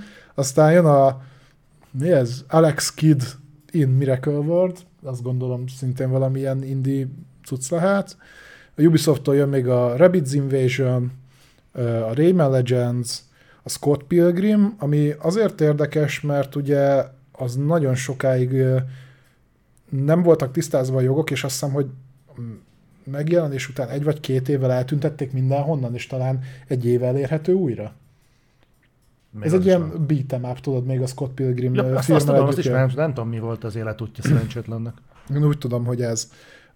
Úgyhogy igen, Rayman Legends, Scott Pilgrim, ugye ha megnézitek, ennek 90% a Ubisoft cím, majd Ubisoft címekről beszélünk a Ubisoftos blokknál, illetve a Microsoftnál is, meg szerintem elmondhatjuk a konteunkat, hogy én megmerem kockáztatni azt, hogy mióta az elmúlt 3 hónapban folyamatosan pakolták bele mind a Game Pass-be, mind a PS Plus-ba a Ubisoft címeket, gyakorlatilag lassan alig marad olyan, ami a Ubisoft saját szolgáltatásában van benne, és ebben nincs. De innen már csak egy lépés az, hogy akkor a... Hogy a Riders teljes... Republic is jöjjön. Ami tehát, hogy a teljes Ubisoftos felhozatal ugyanúgy, ahogy az EA Access részévé váljon ezeknek a szolgáltatásoknak. Én itt nagyobb esélyt látok arra, hogy ezt Game Pass szembelül hamar meg fogják lépni, de miután PS Plus-ba is folyamatosan pakolgatják bele a Ubi címeket, így szerintem oda is bekerülhet idővel. Abszolút elképzelhető. Ennyit érnek egyébként ezek a címek. Tehát... Tök fura egyébként, hogy a Ubisoftnak a játékai olyan, mintha amúgy rekord gyorsan inflálódnának, nem? Tehát ezek szerintem tipikusan azok a játékok, amik még a legtöbb AAA játéknak, vagy mondjuk az ilyen patinásabb című AAA játékoknak van egy egészséges átfutási ideje, amikor azt mondod mondjuk, hogy megfutja a maga köreit, és mondjuk egy év múlva bekerül egy ilyen szolgáltatási, külső szolgáltatási felületbe, mint mondjuk a PS Plus-ba vagy a Game Pass-be. Ilyen tudok mondjuk elkészítünk egy Doom Eternal-t, ami egy év alatt megfutja a köreit, aztán bekerül a Game Pass-be. Azt tudjuk, az előfutára volt a Bethesda felvásárlásnak, de egyébként mondjuk olyan hasonlóra gondolok. De például a Ubisoftnál én úgy gondolom, hogy szerintem ezek a játékok tipikusan olyanok, hogy most már azt látjuk, hogy szinte a megjelenés után egy héttel le vannak akciózva, még a saját felületeiken is. Lesz rá példa egyébként. Úgyhogy én simán azt mondanám, hogy Ubisoft Plus-t integrálnám ezekbe a szolgáltatásokba, és innentől kezdve senki ne lepődjön meg, hogy értékesítik olyan felületeken, ahol talán regisztrálnak is az emberek. Mert a Ubisoft Plus-ra nem mennek fel mondjuk az AC rajongók, csak azért, hogy akciósan hozzájussanak az Assassin's Creed-re, abban biztos vagyok. Szerintem ennyi energiát nem fektetnek bele. Azon a felületen nekem csak olyan játékom van, amit nem lehetett máshogy megvásárolni, vagy ha megvásároltad máshol, akkor is oda regisztráltad. Tehát vannak olyan címek a mai napig, amit Steamen úgy tudsz megvenni, hogy elindítja ezt a Uplay Plus-t, vagy mi a szart, és onnan futtatja. Aztán tipikusan ilyenek például a régi Heroes epizódok, ami Gogon nem elérhető, azok közül. Meg most a Tom Clancy-ből a Siege-ben nem vagyok biztos, de a Wildlands-ben majdnem, hogy 100%-ig biztos vagyok, hogy az olyan. Még azt lehet, hogy oda is vettem meg direktbe. Na mindegy. Meg ugye most már konzolokon is ott vannak. Tehát például az Immortals-ban, hogyha PlayStation-on játszod, akkor így feldobja rögtön, hogy te lépjél be a Uplay Plus-os akontodba is. Még akkor zárjuk ezt a dolgot a PS Plus Premiumnak a felhozatalával, aztán vonulunk tovább. Jó. Siphon Filter 2, ugye az egyet már megkaptátok. Érdekes, hogy az előző hónapokban nem nagyon tolta a klasszikus játékoknak a szekerét, a PS Premiumnak a szekerét a Sony. Ugye ezt el is mondtam, hogy nagyon úgy néz ki, hogy a szolgáltatás első éve egyelőre nem ad okot arra, hogy a Premiumot vegyétek meg, hanem bőven elég lesz az extra. Most le ebbe a hónapban legalább van egy kis fény az alagút végén, bekerül a Siphon Filter 2. Érdekes módon bekerül a The Sly Collection, ami a PlayStation 2-es Sly játékok PlayStation 3-ra HD remasterelt változatai, tehát az a 3 játéknak az összessége, plusz bekerül a Sly Cooper Thieves in Time, ami direktbe PlayStation 3-ra készült, és az volt az utolsó Sly játék, ami megjelent. Én nekem nagyon gyanús, hogy az összes Sly játék egy héttel azelőtt kerül be a PlayStation, vagy jelentik be a PlayStation Plus Premium kínálatában, amikor showcase-ről beszélünk, és az elmúlt egy évben totál ellentmondásos hírek jöttek abból, hogy Sly játék készül. Remélem igazam lesz, és azért dobták ezt most így be, az összeset egybe. Nagyon reménykedsz egy új Sly játékban. Én reménykedek, van olyan kisebb stúdiója a Sony-nak, ami bőven elbírna egy ilyet. Jó, hát. Úgyhogy ennek is örülünk, az nagyon jó játékok egyébként. Bekerül a Bentley's Hackpack. Uh-huh. Jó. A Toy Story 3, ez a PSP-s változat, illetve a Kingdom of Paradise szintén PSP-s változat. Úgyhogy... Hát, hogyha ezek előszelei bárminek, és nem pedig egy véletlen egybeesés, akkor nagyon izgalmas lesz a PlayStation Showcase. Eleve várjuk a PlayStation Showcase-t, mert azért ez egy lényegesen komolyabb nekidurálás a Sony részéről, mint amiket a State of Play-eken szokott villantani. Hát én mondtam ugye, hogy én azt várom tőle, hogy most kell megmutatni azt, hogy mivel fognak készülni az elmúlt elkövetkezendő, tehát az elkövetkezendő, bocsánat, nem az elmúlt, az elkövetkezendő 2-3 évben. Tehát hasonló showcase-t várok, mint ami... Lehet, hogy Deathloop is előjele valami. Mint ami 2020-ban a konzol megjelenése előtt volt, ahol nagyjából lefektették azt, hogy az elkövetkezendő 2-3 évben mik lesznek azok a játékok, amiket kapni fogunk, és ha megnézitek, azok már most arra pörögnek ki. Tehát ha visszaemlékeztek, Spider-Man, ugye a teljes kiadás plusz a Miles Morales már megvolt.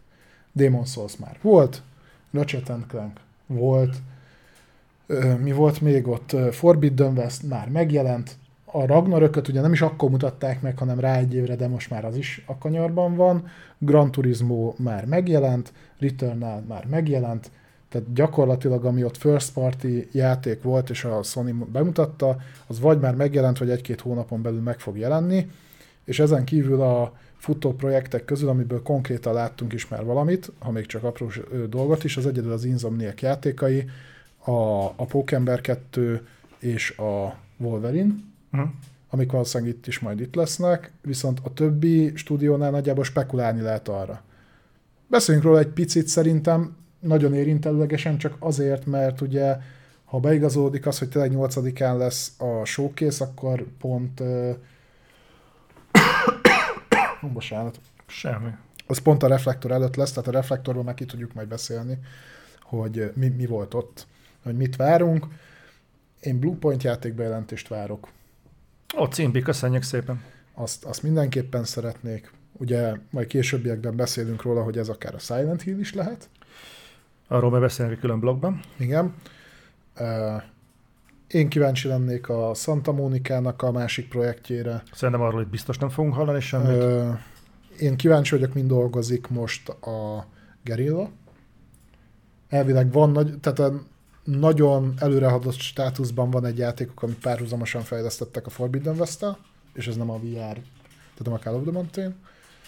Vettek egy csomó új stúdiót, azt is jó lenne látni, mit csinál. Engem érdekel, hogy mit csinál ugye a nem Japan Studios, hanem akik a kis robotos lószart fejlesztik. Last Road. Igen. Mindegy. De a Bend is például most már valamit mutathatna, hogy mire készülnek. Igen. És tudom, hogy nem én vagyok a legnagyobb fanja a Last of Us-nak, de azért kíváncsi vagyok, hogy a Factions-ből mit sikerül kihozni hosszú távon. Meg biztos lesz egy csomó ilyen teaser jellegű dolog is, amikor nem látunk semmit. Meg tudod, mit néznék még meg? Na? Aminek már meg kellett volna jelennie idén a Capcomnak az agymenése, ami szintén 2020-ban volt bejelentve. Jaj, tudom, az folyamatosan fölmerül, ha a Capcom szóba kerül. Mi volt az a játék?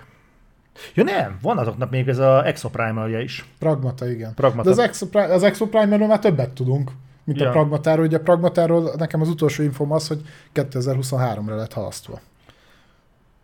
És idén kellett volna megjelennie.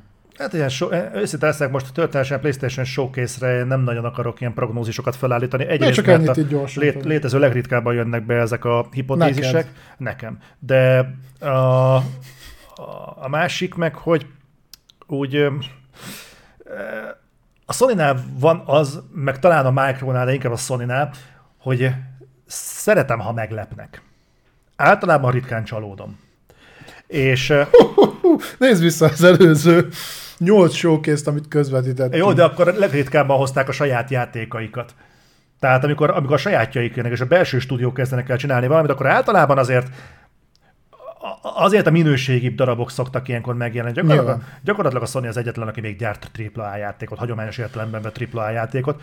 Úgyhogy én ezeket a showcase-eket nagyon nagy becsben próbálom tartani, és rettentően konzerválom magamban a rácsodálkozás erejét. Uh-huh. Szándékosan beszélek ennyire metaforikusan, meg költőjen. Ezt rátartogatom. Mindenki klippelje ki, és majd visszajátsszuk a Sony showcase után. Ez nem jelenti, hogy nem tudnak felbaszni, de... Azt tudom, az nem kihívás. Na, vonuljunk tovább. Gyerekek, születésnapot ünneplünk. Ugyanis megszületett a héten a PlayStation Studios Mobile. Nem ez... Mobile Studios. Micsoda? Mi? Nem fordítva? Nem. Ja. Na most a lényeg az, hogy mostantól kezdve a Sony hivatalosan is belép a mobilpiacra, a mobiltelefonokra, a hordozható készülékeknek a területére, és fel is vásároltak ide egy zászlós hajócsapatot, a Savage Game Studios-t, ami egyébként egy 2 éves csapat, saját játékuk tudomásom szerint még nincs. Ez egy német csapat, viszont azt kell tudni, hogy vannak benne kollégák a Roviótól, a Zingától, meg az Insomniaktól. A Rovió az Angry Birds, a Zinga, meg a... Ez az csak így tovább. Akkor mondjál. Szóval, de az Insomniaket ismeritek, tehát ez egy eléggé patinás. Farmville az Zinga, nem? Nem tudom. Beismerős, nem követem az ilyen szarokat. Minden lényeg az, hogy behúzták ezt a csapatot, és ez igazából egy ilyen alapkőletételnek fogható fel, hogy nem egyszerűen csak létrehoztak egy üres divíziót, ami konga az ürességtől, meg a benne tátongó űrtől, hanem van benne most már egy csapat, és a Sony elkötelezett abban, hogy AAA minőségű mobiljátékokat hozzanak létre. Önellentmondás. Igazából azért nem tartom önellentmondásnak, mert a mobiljátékoknak a minőségi sztenderdje egyébként olyan mélyen a békasegge alatt van, hogyha azokat megugorják, és azt mondják, hogy ez mostantól kezdve AAA, tehát ahogy itt látod is. De sokba kerül? Nem, de. Ahhoz képest sokba kerül, amennyit általában egy mobiljátékra fordítanak. Figyelj, alapvetően mások úgy csinálnak mobiljátékokat, hogy nem hoznak rá létre divíziót. Tehát gyakorlatilag azt mondják, hogy lekonvertálják, kicsit átbuherálják a UI-t, aztán kiadják az egészet. Vagy fogják a mobiljátékot, kicsit átbuherálják a UI-t, aztán kiadják konzolra. Mindkettőre vannak egyébként példák. Okay. Ez a fajta sziget, hogy ezt létrehozták, talán bizakodásra ad okot, hogy... AAA játékok fognak majd megszületni szépen. Süsd már el, mert addig látom. Nem fogom, hogy... csak neked mutatom, hogy legyél képbe. Na most az egyetlen dolog, ami ezt árnyalja, az az, hogy Herman Holst, ugye a PlayStation divíziónak az ilyen, nem ő a gólé, de valami olyasmi. De mindegy. Ő azt mondta, hogy ezek a csapatok live service játékokon fognak dolgozni. Tehát... Létezik más mobilra? Tehát live service alapú AAA játékok, Meroduk, igen, tehát pont ezen gondolkoztam, ő beírta a Genshin Impact-et, ott annyiban vitatkoznék veled, hogy az ugye ugyanúgy működik konzolokon, meg PC-n is. És azt azért lehetett is skálázni. Tehát inkább azt mondanám, hogy van olyan, amit lekonvertálnak mobilos szintre, de ebből is viszonylag a PUBG ilyen még, a Fortnite... De például a wargaming játékok is tipikusan, amik egy ilyen erősen kalóriaszegényített változatai a PC-s megfelelőinek. A World of Tanks Blitz, meg az ilyenek? Meg azt hiszem a Warshipsnek van valami szintén, talán Blitz néven fut, ebben nem vagyok biztos. Na de a lényeg... Diablo Immortal... Ez nagyon nehéz a mobil keretek között mi minősül AAA-nak. Én elképzelhetőnek tartom, hogy a Diablo Immortal például igen. Ha igen, akkor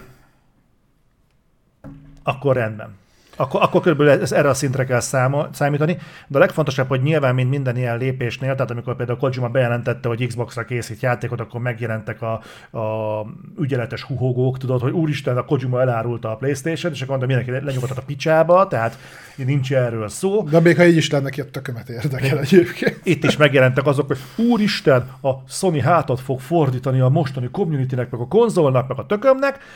Megnyugtattak mindenkit, hogy semmi gond, semmilyen ilyen terve nincsen a Sony-nak és a PlayStation-nek, meg úgy általában. Egyébként kurva kíváncsi leszek, hallott, hogyha a szél belekap ebbe a vitorlába, ebbe a live service vitorlába a PlayStation házatáján, akkor meddig fogja a Sony szupportálni a hagyományos értelemben vett AAA játékokat?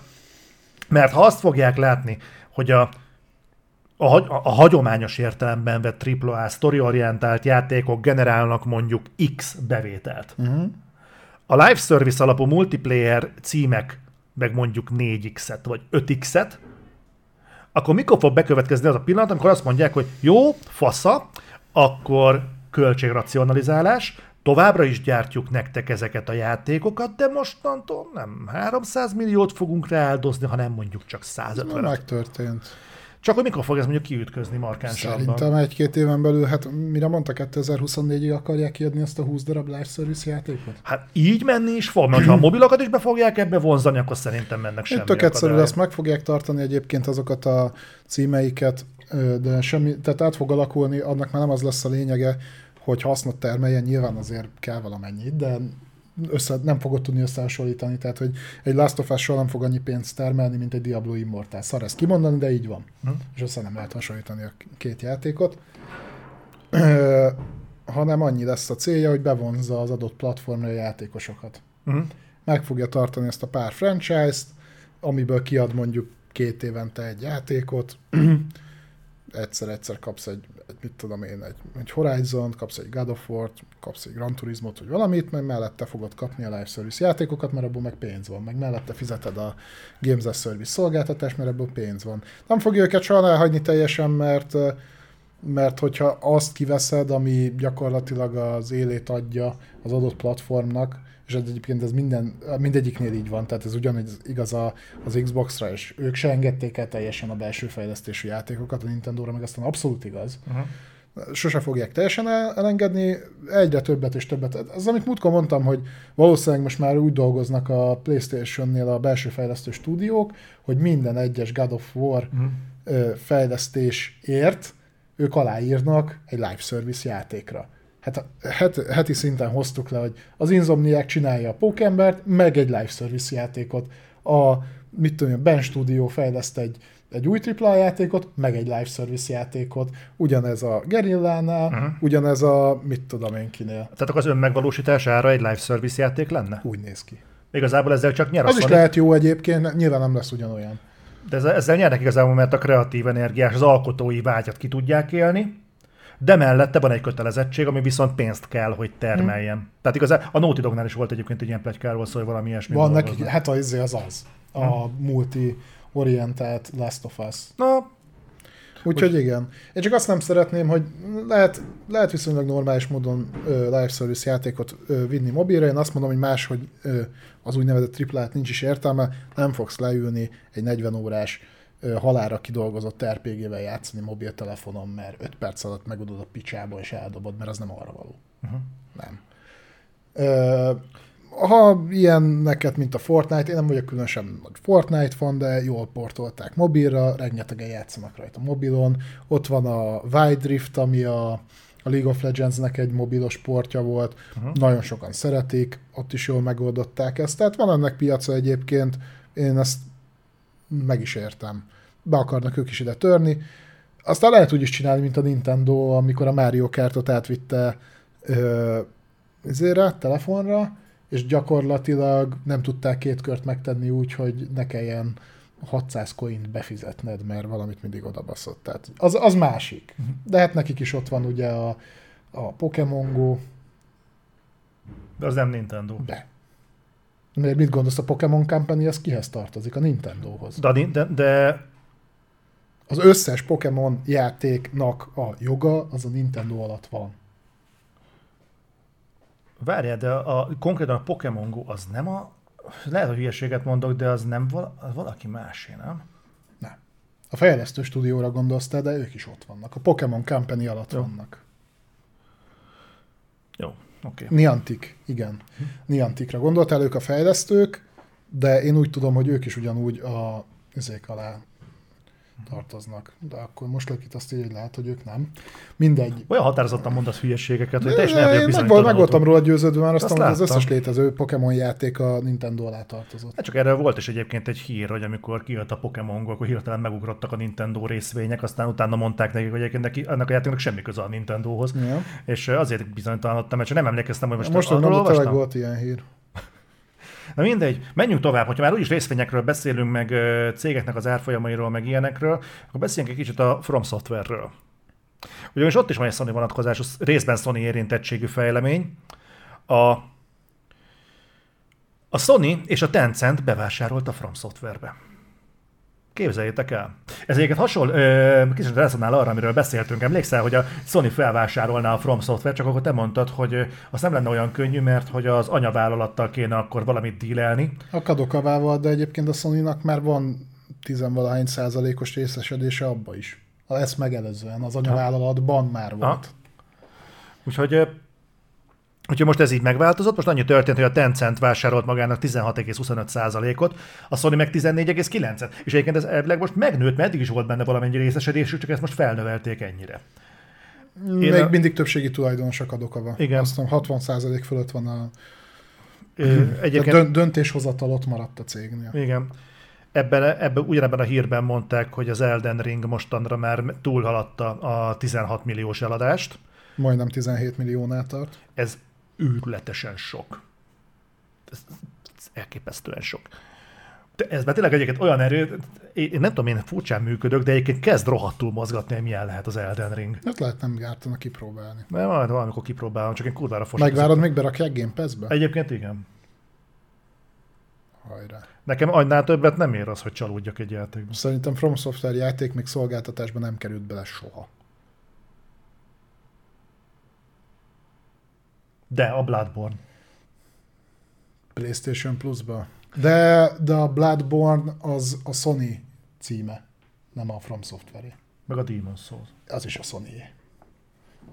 Tehát a From Software-nek két olyan címe van, ami nem saját. Mármint úgy nem saját, hogy nyilván ők voltak a fejlesztők, de ők voltak a...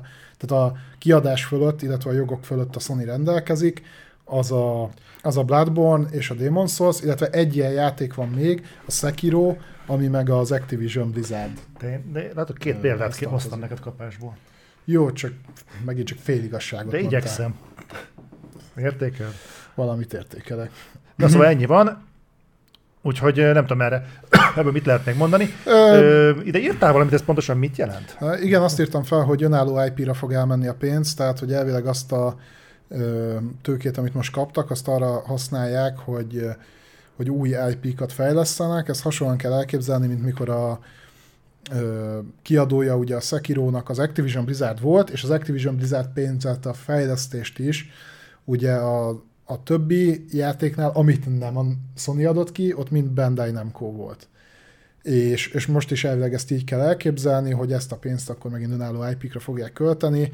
Azt, hogy ezt mennyire társítják hozzá a fennnevezett két vállalathoz, tehát hogy mondjuk a Sony ezért a részesedésért cserébe megint kap majd egy általa kiadott játékot, azt nem tudom. A Tencent meg igazából remélem, hogy csak azért tolta ide a pénzt, mert a Tencent most mindenhova tol pénzt, mert ha rajtuk múlik, tehát akkor ebből lenne mondjuk egy Dark Souls mobilos, mikrotranszakciós valami fosadék, mert ugye a kínai piacon,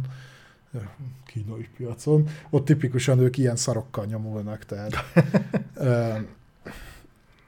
Kicsit ellentmond ennek, hogy ugye megvették annó a Riot Games-et, és akkor ott nem szóltak bele elvileg a fejlesztésbe, de a Riot Games pont ilyen mikrotranszakciós fosok. Most hülyeséget mondom, hogy nyilván nem az a játék, de a mikrotranszakciós rész az abszolút igaz, tehát nekik az nagyon feküdt. Balázs imádja a League of Legends-et, tehát akkor azt mondja, hogy ilyen fosokat gyártanak, akkor ezt nem úgy kell venni, hogy fosokat gyártanak, melyik itt imádja a LOL-t.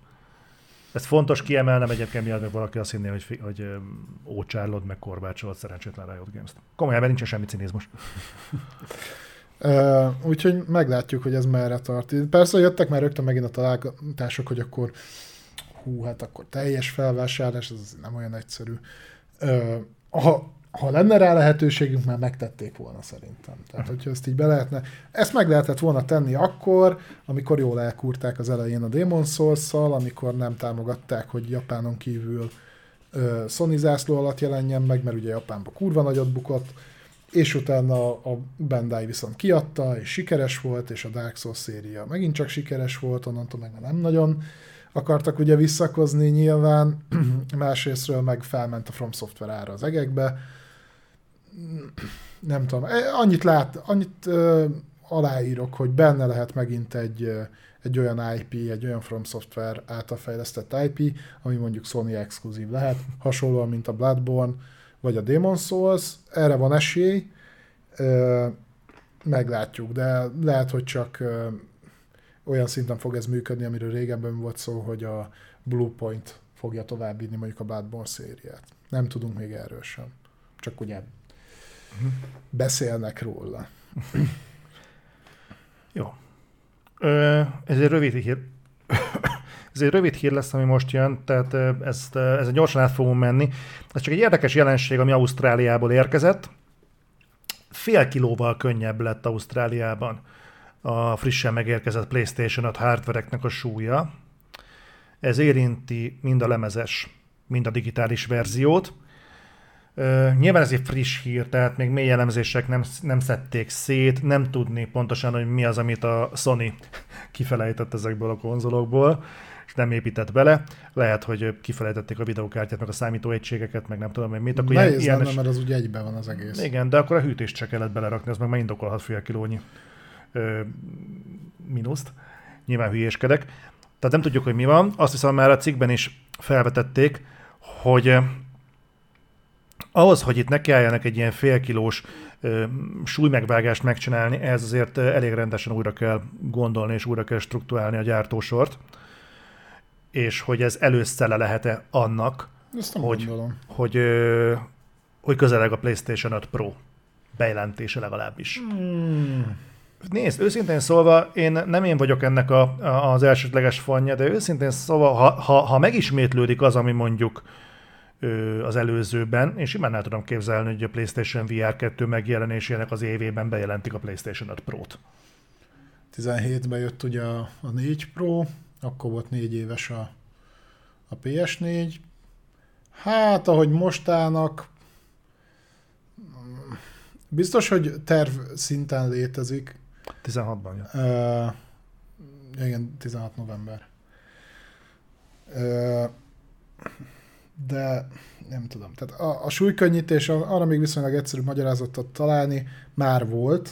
Tehát mióta az első generációs PlayStation 5 kijött, azóta már egyszer volt súlycsökkentés, akkor a hűtésből faragtak le, mert nem azt mondom, hogy túl volt tervezve, de valamennyire igen, tehát inkább hagyták, hogy egy picit jobban melegedjen a gép, így is bőven csendes, meg bőven nem melegedett túl. Abból faragtak le, most is valami hasonlóra tudok gondolni, hogy leginkább abból, tehát hogy az anyag csökkent. Az, hogy gyártósori átállás, hát most kisebb csíkszerességen kezdenék el gyártani, amire valószínűleg lesz példa. Tehát én meg vagyok győződve, hogy előbb-utóbb jön egy slim gép. Tehát hozzáteszem, valamennyire kívánja is a design, mert én nagyon szeretem a PlayStation 5-ömet, de hogy ez nem egy ilyen halálpraktikus gép, az is igaz. Tehát majd ahogy bejáratódik az 5 nanométeres gyártósor a TSMC-nél, akkor majd jönnek ám a slim gépek. Arra nagyobb mérget veszek, mint hogy Pro jön.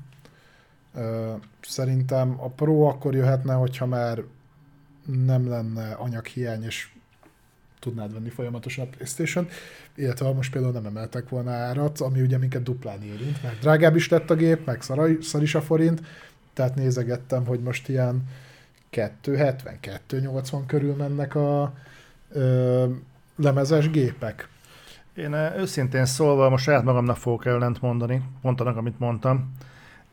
Lassan egyébként elég nehéz lesz megkerülni azt a globál politikai, vagy mondjuk globál eseménysorozatot, hogy kilátásban vannak dolgok. Nem vagyok benne biztos, hogy a Sony helyében lennék, én mostanában nekiállnék PlayStation 5 Pro-kat kidobálni a piacra. Mm. És nem azért, mert mi van a gyártósorral, meg nem tudom én mi, hanem azért nem menjünk. Nem fogja tudni eladni, hogy beárazza be, az meg 400 000 forintra. Pontosan, meg azért nem menjünk el szó nélkül amellett, hogy forrong a világ. Tehát bazd meg, ott tartunk, hogy a Kína-tájvani területen tényleg csak egy rosszul meggyújtott gyufa kell, hogy felrobbanjon a puskaporos hordó. Itt az ukránoknál is azért áll a bár rendesen, gyakorlatilag nem tudni, hogy lesz-e fűtés Európában, nem tudni, hogy lesz-e, meg fogják tudni fizetni a villanyt Németországban. Hasonló problémák vannak egyébként Amerikában is, nagyon komoly gondok. Most ez azért nagyon húsba vágó az embereknek. Most erre a helyzetre rászabadítani, mondjuk, amit te mondtál, egy 400 000 forint környékén lévő PlayStation 5 Pro-t, meg még mondjuk ezt, hát azért itt ezt kurvára meg kell ám gondolni. Tudod, mi a durva, hogy én lehet olyan szinten igazat adok neked, hogy tovább gondolva ezt az egészet, én a fordítva csinálnám, mint ahogy a Micro csinálta, pont úgy. Tehát, hogy nem, hogy erősebb PlayStation 5-öt adnék ki, nem lehet, hogy egy gyengébbet. Erről emlékszel, pár reflektorral ezelőtt beszéltünk, hogy mi van akkor, hogyha egy... hogy hívja a Goat Simulator saját magát? Ez a degrade verzió? Vagy a, valami ilyesmi. Tehát nem upgrade történne, hanem egy downgrade. Egy downgrade. És azt mondanák, hogy az új nem egy PlayStation 5 Pro, hanem egy PlayStation 5 Lite. Nem lenne egyébként... új keletű, a Nintendo ezt már megcsinálta.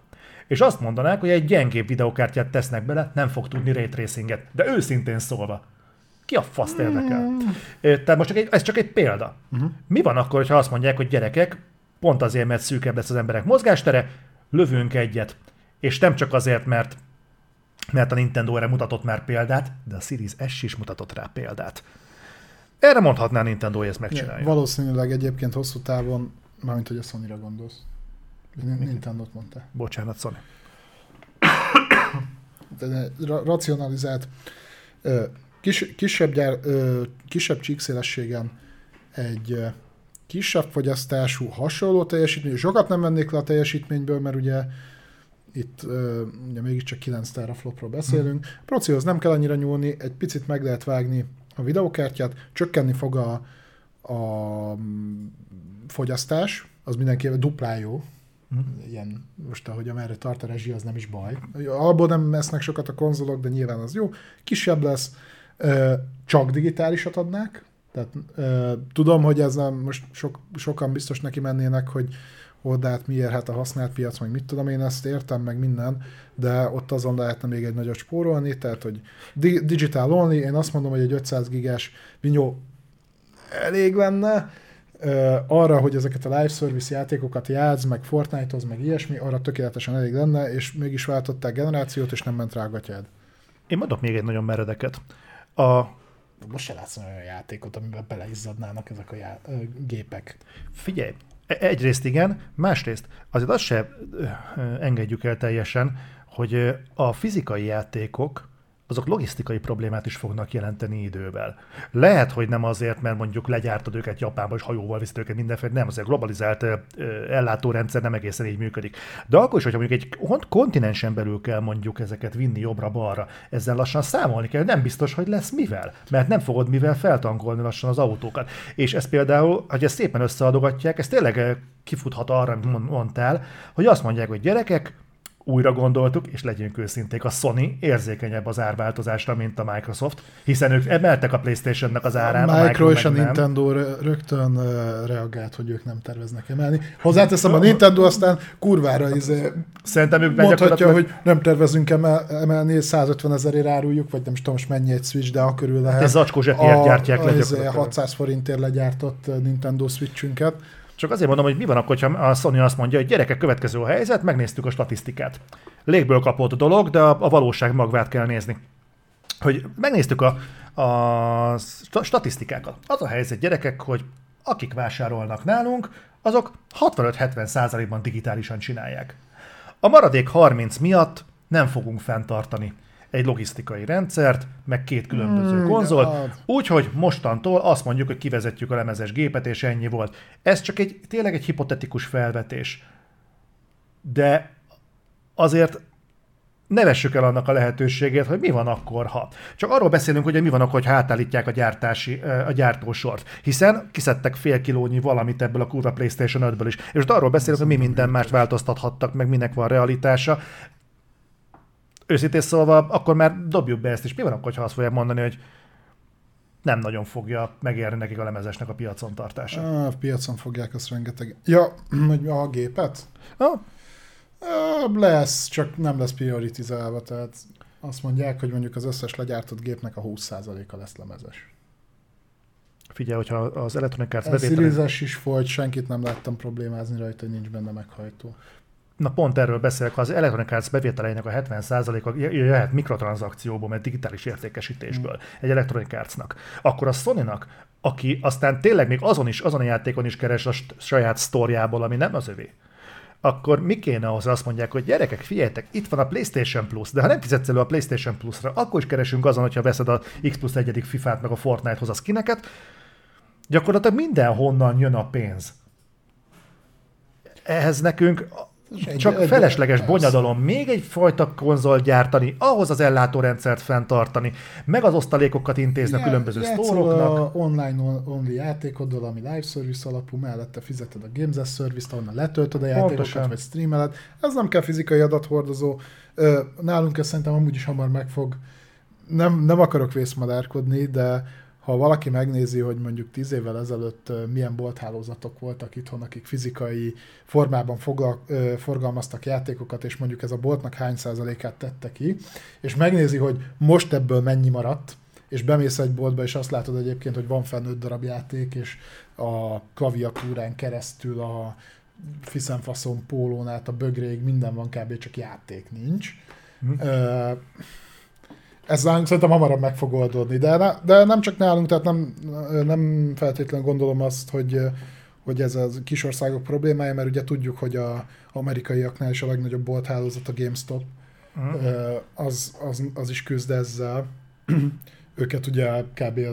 A tőzsdei trollkodás húzta ki a szarból, mikor hogy keresztbe basszanak a nagy cápáknak, elkezdték venni ugye a Reddites izék a GameStop részvényeket, de egyébként az is rettentően szarul teljesít. Meglátjuk. Bármennyire is nehéz, hosszú távon mindenképpen el kell engedni a fizikai adathordozót, hozzáteszem, az még jóval odébb lesz. Arra viszont egészen nagy esélyt látok, hogy egy ilyen digital only, alsóbb kategóriás, vagy akár ugyanolyan teljesítményű, csak már jóval olcsóbban gyártott, mert nyilván, hogyha fogyasztást csökkentesz, akkor például a hőtermelés is csökken, akkor lehet kisebbre tervezni az adott gépet, anyagköltséget spórolsz, hűtésen megint spórolni tudsz, tehát itt lehet faragni egy csomó mindent. És pont az energiaárak miatt, meg az ilyen körülményes dolgok miatt nem akarunk politizálni, ezt megint el kell mondani, tehát nem politizálunk, de itt ezek tényleg olyan szempontok, amik érinthetik a játékipart is. Nagyon komolyan. Egyébként hozzáteszem, alkalmasint el tudom képzelni, hogy még a Micrót is érintheti egy bizonyos ponton.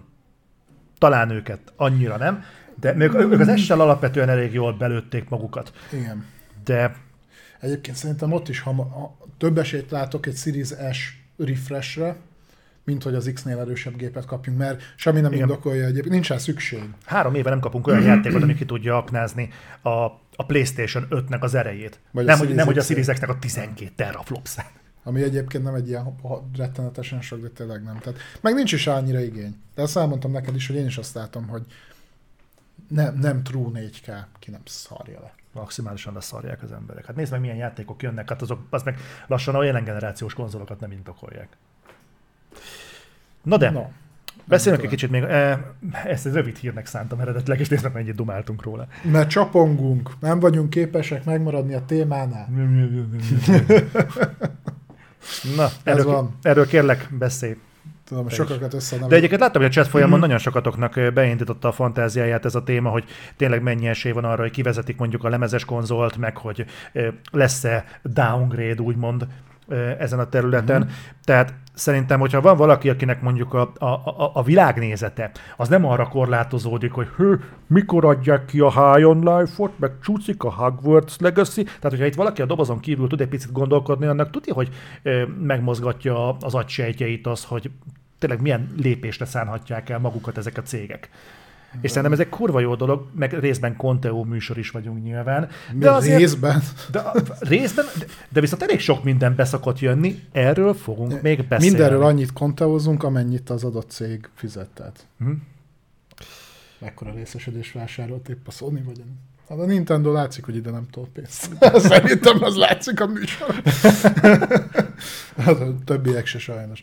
Kérlek. Várjál, mert itt volt egy kérdés First Time Chat. Igdor 83, mennyivel várunk drágább konzolokat, meg játékokat a mostani helyzet miatt a következő évekre? Figyelj, a 70 euróval nagyjából elérte azt a tetőpontot a játékok ára, már ezen is sokan forronganak, ennél többet senki szerintem nem lesz hajlandó kifizetni.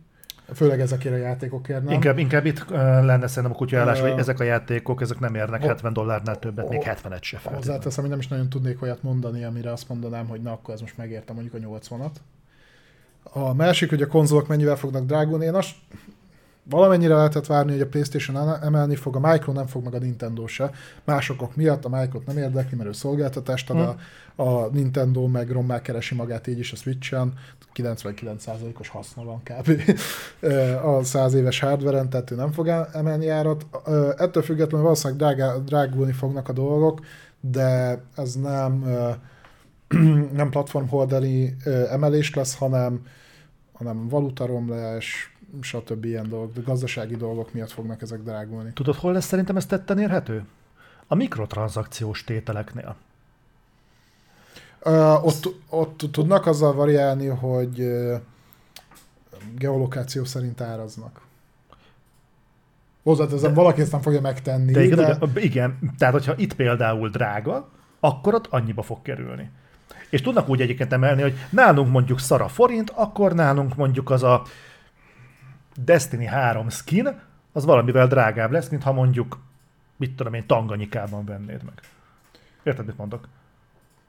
Nem, hogy akkor olcsóbbnak kéne lenni. Jó, akkor hogy de érted, tehát lesz különbség. Ugye volt ilyen a példa, volt is belőle balhé, ugye a Steam az tipikusan így áraz. És régen például rengetegen vettek a brazil Steamről játékokat. Én is. Mert jóval olcsóbb volt. Tehát még ha átváltottad forintra, akkor is, és akkor ugye szépen betiltotta a Steam, tehát azt mondta, hogy nem is tudom, hogy fél évente egyszer tudsz régiót váltani, vagy valami ilyesmi, és akkor azt is visszaellenőrzi. Ezt Xboxon is lehetett csinálni, ez jó buli volt. De például Xboxon nem kell szarozni, Game Pass-t összed, az csá, van minden. Majd erről is beszélünk. Na tényleg vonuljunk akkor tovább, beszéljünk integrációról, kérlek. Jó. Integráció, méghozzá Discord integráció. Beszéltünk róla, hogy elindult ez a kezdeményezés nem csak PlayStation-on, hanem ugye Xboxon is, hogy szépen lassan beépítik a Discordot. Ez valamennyire már megtörtént, ugye Xboxon már ilyen picit nehézkesen, de működik is. Teljes valójában, tehát a voice chat része is. Ugye PlayStation-on egész eddig csak annyi működött belőle, hogyha szépen beállítgattad, akkor tudta mutatni a Discord, hogy éppen milyen játékkal játszol konzolon. Ugye ezt PC-n alapból tudja, konzolon azt nem tudta, most már tudja. És a következő lépés lesz ugye a voice chat integráció, és most úgy néz ki, hogy ez azok alapján, amit olvastunk, hónapokon belül megtörténhet. Jelenleg úgy gondolják, hogy a 7.0-es, most ugye ezt csak PlayStation-ről beszélek, tehát a 7.0-as frissítéssel kerülhet be. Jelenleg 5.50-nél tartunk, és szeptember közepén érkezik a 6-os. Tehát így nagyjából ebből ki lehet számolni, hogy mikor érkezhet a 7-es. Hogyhogy nem. Úgy néz ki, hogy a 7.0-as frissítés igencsak közel fog érkezni az új kód megjelenéséhez, ami természetesen adná magát. Ugye ezt már mi is többször elmondtuk, hogy ugyan van in-game voice chat a kodban, de hogy az hogy és milyen formában működik rosszul, arról regélni lehetne, és emiatt jó lenne egy ilyen külső megoldás, mint a Discord, és abszolút adná magát, hogy akkor az MV2 megjelenésére elindítják ezt a szolgáltatást, és akkor nyugodtan lehet a crossplayen keresztül beszélni, vagyis amellett, hogy crossplayen játszol, lehet beszélni ugye az Xboxos, meg a PC-s haverjaiddal is, ami tök jó.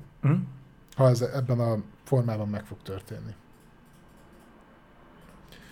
Ezt adnám egyébként, hogyha nem kéne a kibaszott messengeren hivogatnunk egymást, amikor crossplayen játszunk, vagy megvetted volna te is PlayStation-ről. Fenntartom, hogy csak finnyás vagy. Mert te zsigerbrutálod a Facebookot. Ez valamilyen szinten egyébként igaz, de ennek nem az az oka. Ez az igazság magva ennek az egésznek. Na menjünk tovább, beszéljünk még a PlayStation Showcase-ről, amit korábban már megpendítettünk. Jó, volt itt egy nagyon-nagyon konteó jellegű dolog, ez meg pedig az, hogy a hét elején lehozták, hogy kijött egy üzenet a Bloodborne-on belül, hogy 31-én server maintenance lesz, és kap egy új patchet a játék. Szokott ilyen dolog történni.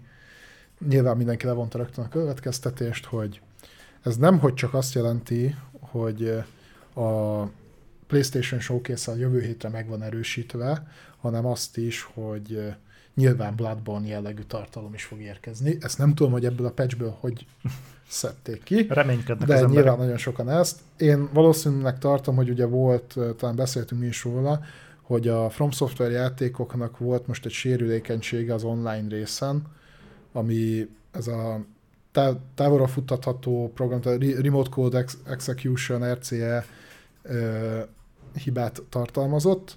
Ezért például nagyon sokáig a PC-s szerverek álltak is, aztán most kapcsolták vissza őket, a Dark Souls 3-nál talán a múlt héten vagy a héten. Én elképzelhetőnek tartom, hogy inkább ennek szólt. Nem láttam a patch notes-okat, elvileg 31-én lement a patch, de mikor kerestem a neten, akkor sem volt erős semmi, csak az, hogy valószínűleg ez ezt jelenti. De azóta senki nem nézett rá. Egyébként előfordulhat, hogy lesz Bloodborne tartalom a PlayStation Showcase-en. Régen voltak kontaktok erre, hogy akkor ugye ez a Bluepoint-nak lesz a játék, és folytatás lesz. Volt szó PC-s verzióra, remasterről, remake-ről, hogy ez mind készül. Hát majd, ha odaértünk, akkor üljük meg ezt a lovat szerintem, itt nem merek én se konteózni. Ha nagyon muszáj, akkor az összes közül a legvalószínűnek a folytatást tartom a Bluepoint részéről, de majd meglátjuk. Még arról jó lenne most már hallani valamit, mert a Bluepoint most lesz harmadik éve, hogy nem hallott magáról. Bocs, második. Hát ugye 20-ba adták ki, hogy nyitó cím volt ugye a Demon's Souls remake. Az volt az utolsó, amikor hallottunk a Bluepointról. Most meg hát meg ugye nyilatkozták, hogy saját projekten dolgoznak. Hát igen, de mondjuk például még a Spider-Man-es csapat. Insomniac? Az Insomniac is 2020-ban hallatott utoljára magáról, és azóta tudjuk, hogy azért Pókember 2, meg Wolverine azért készül. Meg közben odadobtak egy Miles Morales-t.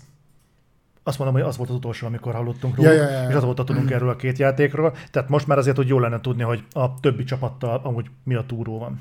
Igen. Szerintem az nem lenne egy rossz dolog. Sőt, még akár jó is lehet. Aztán még egy hír a PlayStationhez, aztán megyünk a Micro-ra. Felújítás. Remaster. Vagy lehet, hogy már remake? Nem, ez remaster. Annyira remaster, már majdnem remake. Nem magyarázom. De ne csigázd az embereket, nagyon igyekeznek. Egy klasszikus kalandjáték felújítása fog érkezni PlayStation-re. Ez volt a clickbait cím, és akkor most jön a valódi. Valóban így történik. Akinek mond az valamit, hogy Sam and Max, ez ugye a nyúl és kutya nyomoz ilyen. Ez nem a fordítása, hanem egy nyúl és kutya. Világban elég humoros, vagy az volt a 90-es években. Ez egy point and click kalandjáték volt, aztán egy virágkorát érte újra, vagy új virágkorát érte egy pár évvel ezelőtt, mikor nekiálltak ezt újra dolgozni. Egyébként ez már megjelent PC-re, meg Switch-re ezek a játékok, meg talán Xboxon is kint van. PlayStation-en fog most érkezni, két rész, a Sam & Max Save the World, illetve a Sam & Max Beyond Time and Space. Mind a kettőnek a remastered verziója, mind a kettő szeptember 29-én érkezik. Úgyhogy, ha valakinek Sam & Max hiánya van, és PlayStation-on szeretne játszani, akkor ezt a hónap végén megteheti. Ez lett volna a PlayStation blokk, és ennél a résznél átváltunk a Microsoftra.